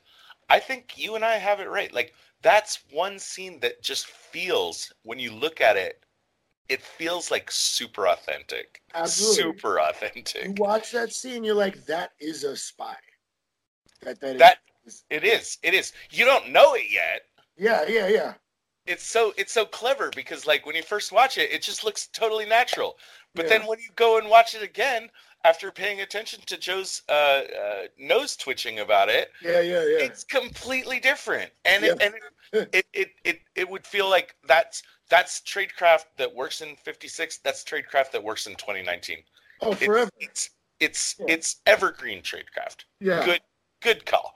Here's Yeah. my number one. Here's my number one. Yeah. Uh, no, uh, yeah, I we talked about this, but my number one, I think, is uh, when Gibson brings in the British police to Lawrence's apartment. Oh yeah, and tries to get the information without revealing who he was. I think that's I I love that. Even Yeah. though like I I I'm doing some uh, extrapolation of the plot, you know, I'm doing a little guesswork. I'm doing a little like filling in the dots on my Yeah. own of what's Right. going on. But again, there's no reason for the British police to be involved in that. It it just the only way that makes sense is that Gibson talked the British police into going to the Lawrences. He's trying to get the information without having to uh, break cover. That's tradecraft. That's my number one. I think that yeah, that's a that's a great choice. That was a definitely solid moment. How about you, buddy? All right, my number one is our boy, the blonde butler. I love it. He never It's on my list. He was he was he was strongly he in never- consideration for me too. He never, ever, ever intervened. All he was was a butler, and he would just pass information. We're not even told. The audience watching this movie is never told who this guy is. We just get these random weird shots of him. We had to figure it out on our own. we right. had to figure it out on our own, but it fucking makes sense, right? It all makes sense, and and he never intervenes. All he does is he's a butler. Shows up to work, goes home from work. Anything happens, he just happens to send some information somewhere else. And I, I I really liked how uh, you found that, and it played out really, really well, and it was a great asset for the British intelligence. Every other spy in this movie makes incredibly obvious, huge, stupid mistakes. Yes. Yeah. Yeah. Blonde Butler is in the background. Yeah. You have to you have to you not only have to watch this movie a couple times, you have to watch this movie and and be like preparing for a podcast about tradecraft and combing through it with a fine tooth comb to Yeah. even notice this motherfucker. Yeah. It was. Yeah. Yeah. He's doing his job. He's doing his job. Yeah. He, yeah. he he he gets 100 spy points. Yeah. Definitely. 200. 200. Well, right? Jay, we- yeah, yeah. yeah, no, no. He, I, I, I, No, when, No, he was absolutely on my list of, of top. Like like yeah. when you brought him up to me, and I had noticed, I, I was like, wow, oh yeah, and he doesn't skip a beat. He just shows up to work and then gets the info where it needs to go. And so, yeah, I think I think that was my favorite. He doesn't even have a line in this movie, Dave. Not a single one. Not a No. single one. We just we just noticed that he's noticing things at one point. He shows up in two scenes. He's probably got like 40 fucking sec at at most. He's on screen for like less than 40 seconds. Yeah, absolutely. That's that's how you're a spy. Yeah, yeah, exactly. You're just in the background. Nobody notices you other than that random close-up shot we got. You know, it that, that was great. What about the what about what about the worst? Let's let's go down through the worst. What's your top three worst trade my craft? number in- in three either worst trade craft uh, uh, was probably you know, and like we, we, we got to cut a little slack here for Jimmy because he's not trained, uh, but somehow he's trained in tripping. But my number three worst trade craft sorry. was tripping the spy, which ended up killing him, and then they don't get any information. They get zero information. All they did was stop the bad guys, but now they have no information. The prime minister or the, the ambassador presumably gets away with murder or attempted murder. My number three is in 1934 with Louis not knowing that he's in danger. Like he he Oh, He's just partying it up. He's a, seen he's seen Abbott. yeah, He's recognized like Abbott and Louis have a moment of co-recognition.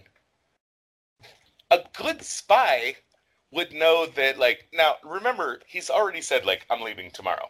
right. And that's cool. You're leaving tomorrow. You want to like not break protocol and not like uh, do like weird shit, like like sneak out of Switzerland in the middle of the night because that looks Right. suspicious. Right. But you don't go to the dance.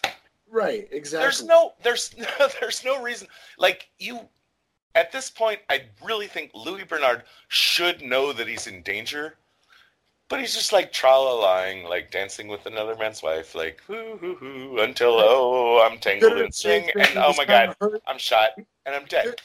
He could have faked that he was hurt from that spill when he was going down. That maybe caught up to him and he wasn't feeling like he, he needed a little bit of rest or something from that big ski competition. He could he could have made up all kinds of stuff. He's pretty chill about being shot in the heart too, by the way. Yeah. Like uh, like I, I there's a mismatch between where he gets wounded and how much time he gets to impart information in that one Yeah. because that is definitely a hard shot. Yeah. Uh, number two for you. My number two Worst, was, worst was worst. Ryan Second at the worst.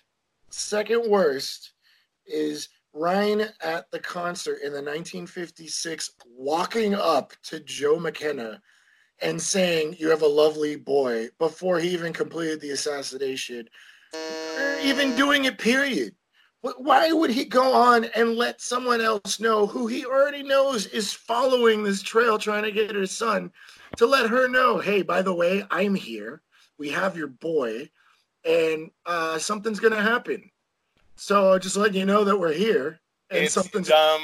It's dumb as fuck. yeah, super dope. And my real number two was the 1934 assassin heading immediately to the hideout right after being seen. Uh, uh, he went right where they had the hostage, where they had their whole operation, right after he just shot a- a public official. He needs to go to another place, another safe space where there's no one else out, wait out till things kind of calm down or till he can get out and get his money and leave the country or something. But what does he do? He goes straight to the hideout where the entire operation is taking place. All of the bad guy spies are present and the hostages there. Motherfucker, get on a bus. Like Yeah, get Go get go, your go somewhere else. Yeah. get get your payment a month later or something. Don't like connect everything. Yeah, yeah. Um I think it's a good time to mention this too. Like um so this this whole hired assassin idea, right? Yeah. It doesn't jive for me. I don't think I could be wrong. I don't think that professional hitmen can be hired for money, for pure money, like it, it as it appears that Ryan and Ramon are in the two movies, can be hired to try to take out heads of state in incredibly highly uh, visible public spaces like the concert. right. that I mean, I maybe I should have put that in one of my worst tradecraft, like you know, against the movie. Right. I think like when when when a, an important head of state is assassinated in a public space, it hap- it does happen. But you know what? It's it's not a hired hitman. It's not like Hitman from the fucking video game Hitman where it's just like or a comic book where it's just like, yes, you know, transfer transfer 2 million dollars into my account Yeah.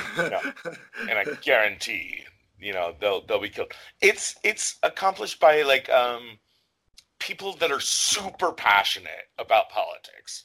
Right. Like- they get like- they the, what they'll do is they'll groom someone who's really angry about something and convince them that this target is who you want to hit.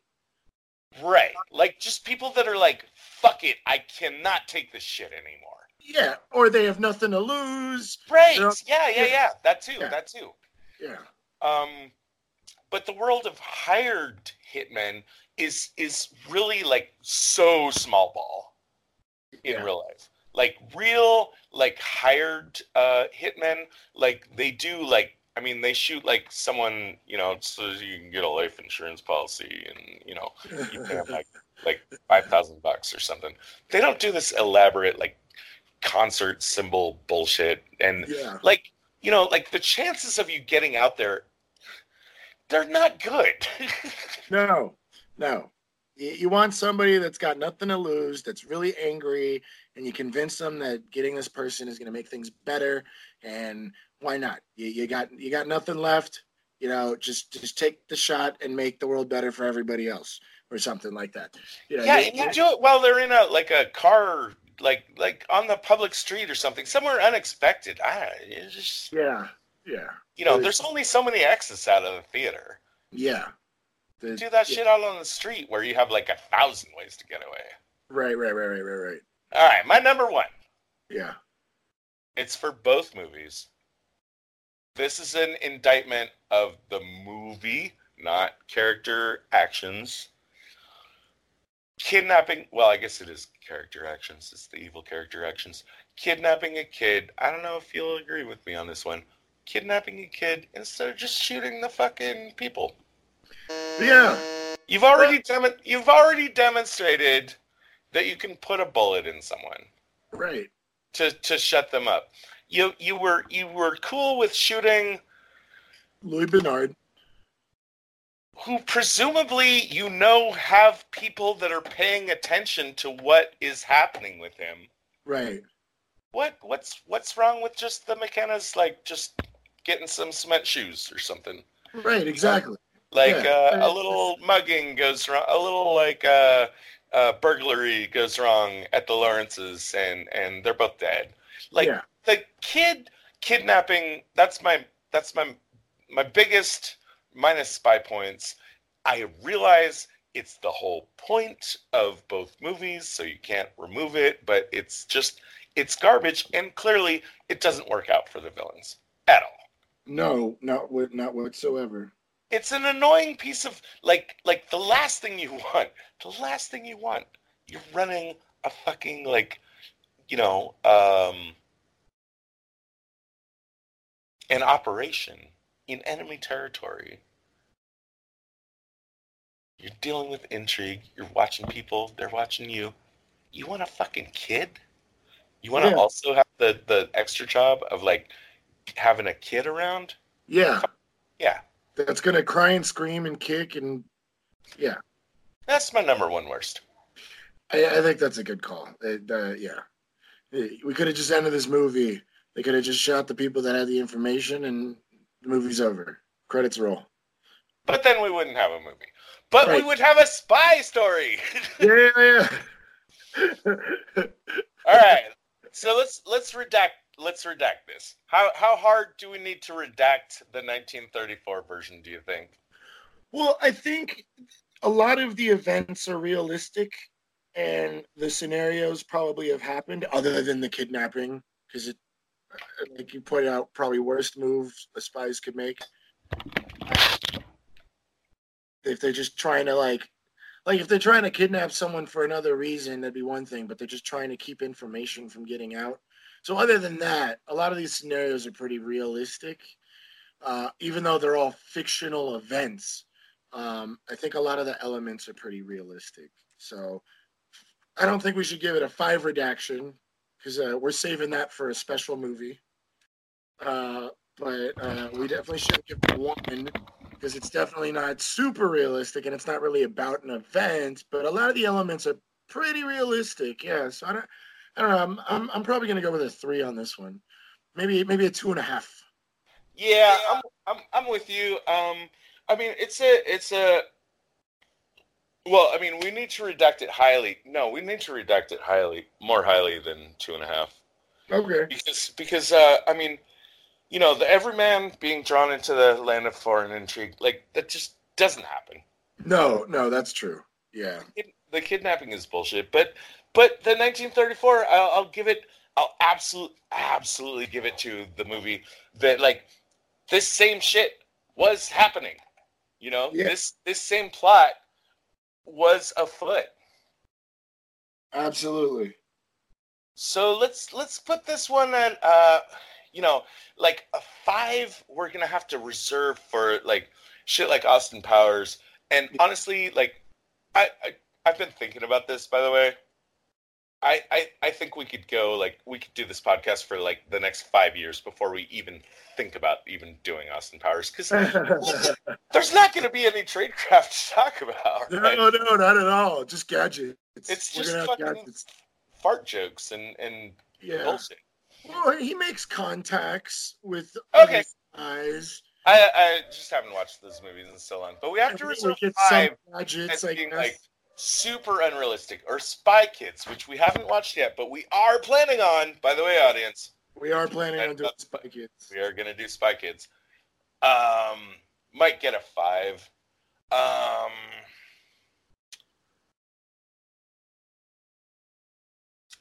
I I yeah. What what would I'm sorry. What was your reaction on it? I would say three, maybe a two and a half, but you know, I think I'm leaning more towards three because yeah, the the everyman being swallowed up into this type of situation is not really plausible. How do you There's feel? just a lot of realistic elements, so I think a three would be good. How do you feel about three and a half? Three and a half is pretty good. Yeah, no, I think, uh, yeah, okay. I, I mean, it, this isn't a real event. I, I was more basing it off of a lot of the elements are somewhat realistic. Actually, you know what? You know what? No, I'm gonna meet you at three again because because the same this this shit actually did happen. Yeah. Even though even though the elements, the way the movie plays out, hmm are are not realistic, there is some tradecraft in there, and Yeah. also the underlying plot was proven by history to be completely plausible. So yeah, Yeah. let's call that a solid three. How about 1956? 1956, I'm probably going to go with the same. Um, other than uh, the there's a lot of elements that are more well, like better executed. Like we have our Louis Bernard gaining information from Ben, and then we have our Bond Blonde Butler uh, moments. These two moments are really solid. Uh, You think but those- overall, You think this counteract the the floppy plot? yeah, yeah. All right, I'll I'll hit you with that. Let's Yeah. let's call that But, but but maybe maybe if because of the floppy plot, we could we could give it a three and a half. It's just I definitely wanted to discuss how well Louis Bernard's character. No, but off. no, no. I'm gonna meet you at three, and and you gave the exact right reasons to bring me down to three, uh, which are the bus scene and the blonde butler, Yeah, because those are legit. yeah, super legit. Okay, man. Now we uh I've I've I've got some things to talk about here. And um you you jump in anywhere you want. Okay. But but you know I got a bit of a rant here and talk about like 1930 the the the man who knew too much how it works in cinematic history. Okay. Like uh um or or actually let me bring you in on this. Is this a spy movie or not, Dave? Uh, I think the first half of both of these movies are a spy movie, but then they turn out to just be a thriller. Uh, Right. elements to it, but I don't think I would say either of these are a solid spy film. all the spying is being done or has been done before the movie starts. Right. And we don't have to see any of it. It's just kind of like there's a lot of interesting spy stuff that's been going on in the background that we don't get to witness. we don't get to witness. We just get little teases of. Right. Right. So, um you know, more informed and educated film historians, much more informed and educated than you and me, have called the the 39 steps, The Man Who Knew Too Much, and North by Northwest, which by the way spans a significant amount of years. That's between 34 and 59 Oh wow. the original spy movies. Even though they're kind of not spy movies. So I think we're going to call them the prototype spy movies. They are films about international intrigue. Right. Spying is kind of the I don't know the reason the story happens, but it's not really like spying isn't really what the story's about. Right. Right. Again, So- like I like I said before, I I think I, I think I nailed it when I said like this is a in both cases this is a spy story that this movie there's a spy story going on and this movie comes along and crashes into it Yeah. and, and, and takes over. yeah. These stories are about parents who try and get their kid back. I mean, like most of the movie, it's like uh, I've I've never seen Ransom, but uh, you know, give me back my kid. Yeah. I mean, that's that's what this movie really is. Both Yeah. of these movies really are. It just happens to be that the spies are like setting them up. But I, I still thought it was like uh, really important and fun for us to start our podcast series with this movie, which is part and parcel of the proto spy genre. right. Why do you think? Uh, you, you, do you want to do you want to take a little uh, spin on why we think like maybe like it takes us twenty eight years to uh, for filmmakers to accept the idea that maybe we as an audience want to watch a spy? Well, I mean, like, I don't. I mean, like, this goes back to what I said at the beginning of the podcast.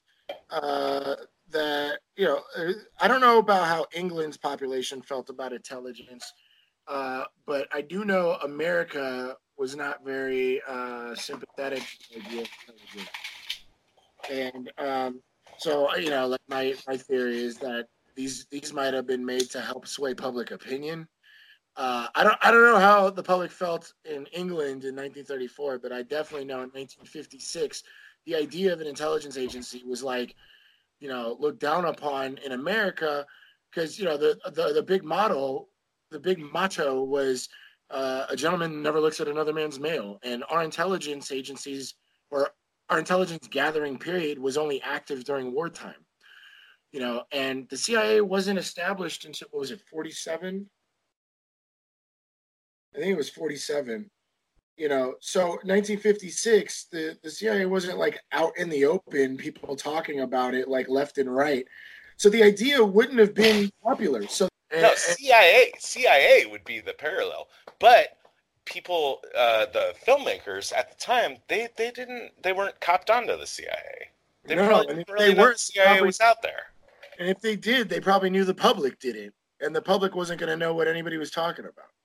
Right. So it made more sense. Of course, like you know, mentioning the the French Second Bureau or whatever, like that also like just whew, went way over my head. Yeah, yeah, yeah. like I'm sp- like I was like Ben in that moment. I was like, I don't know, you're just, you're just speaking French to me. What the yeah, fuck?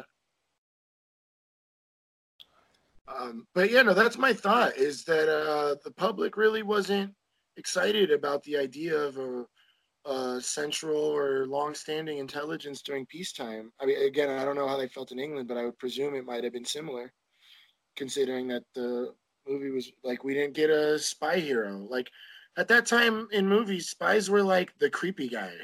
You know, they were like the bad guys. It wasn't. It was. You never really. Yeah, we don't, we don't we don't spy. yeah. Yeah, the, the spies are the other guys. Those are the bad guys. We Right. we're, we're we're the good guys. We're the noble people that don't spy. You know. Yeah. So uh, you know, I actually have a lot of notes about like uh like trying to trace down the very first spy in cinema Mhm. and and also I'm curious uh cuz cuz even when we get James Bond notice like we're still in 62 we're still not ready to embrace an American spy. Oh yeah, that's right. He was British. Right. So Uh, but you know what? I think we're gonna save that for another episode. I think that should be the intro of our James Bond episode, which isn't gonna be for a while, but it's gonna be in our uh, it's it's in our lineup. okay. But we got other things to talk about, right? Yep, absolutely. And that's the end of our show. Thanks for listening. Uh, If you'd like to reach out to us, you can find us on Twitter at spies underscore like us. Visit us on our website, at www.spieslikeus.net.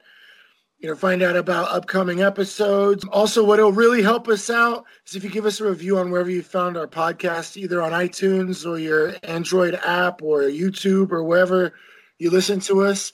Uh, even if you didn't like the show, just give us a review. It'll help us give us feedback so we can make the show better. And it can also help other people who haven't found the show yet find out about us. Hey, Moira, initiate Protocol 9. Protocol 9 initiated. This podcast will self-destruct in 20 seconds. The preceding transmission sampled the songs Ice Cold by Audionautix, Enter the Party by Kevin MacLeod, and sound effects from freesound.org. Attributions and links are found at spieslikeus.net. Editing by Todd Hostetler.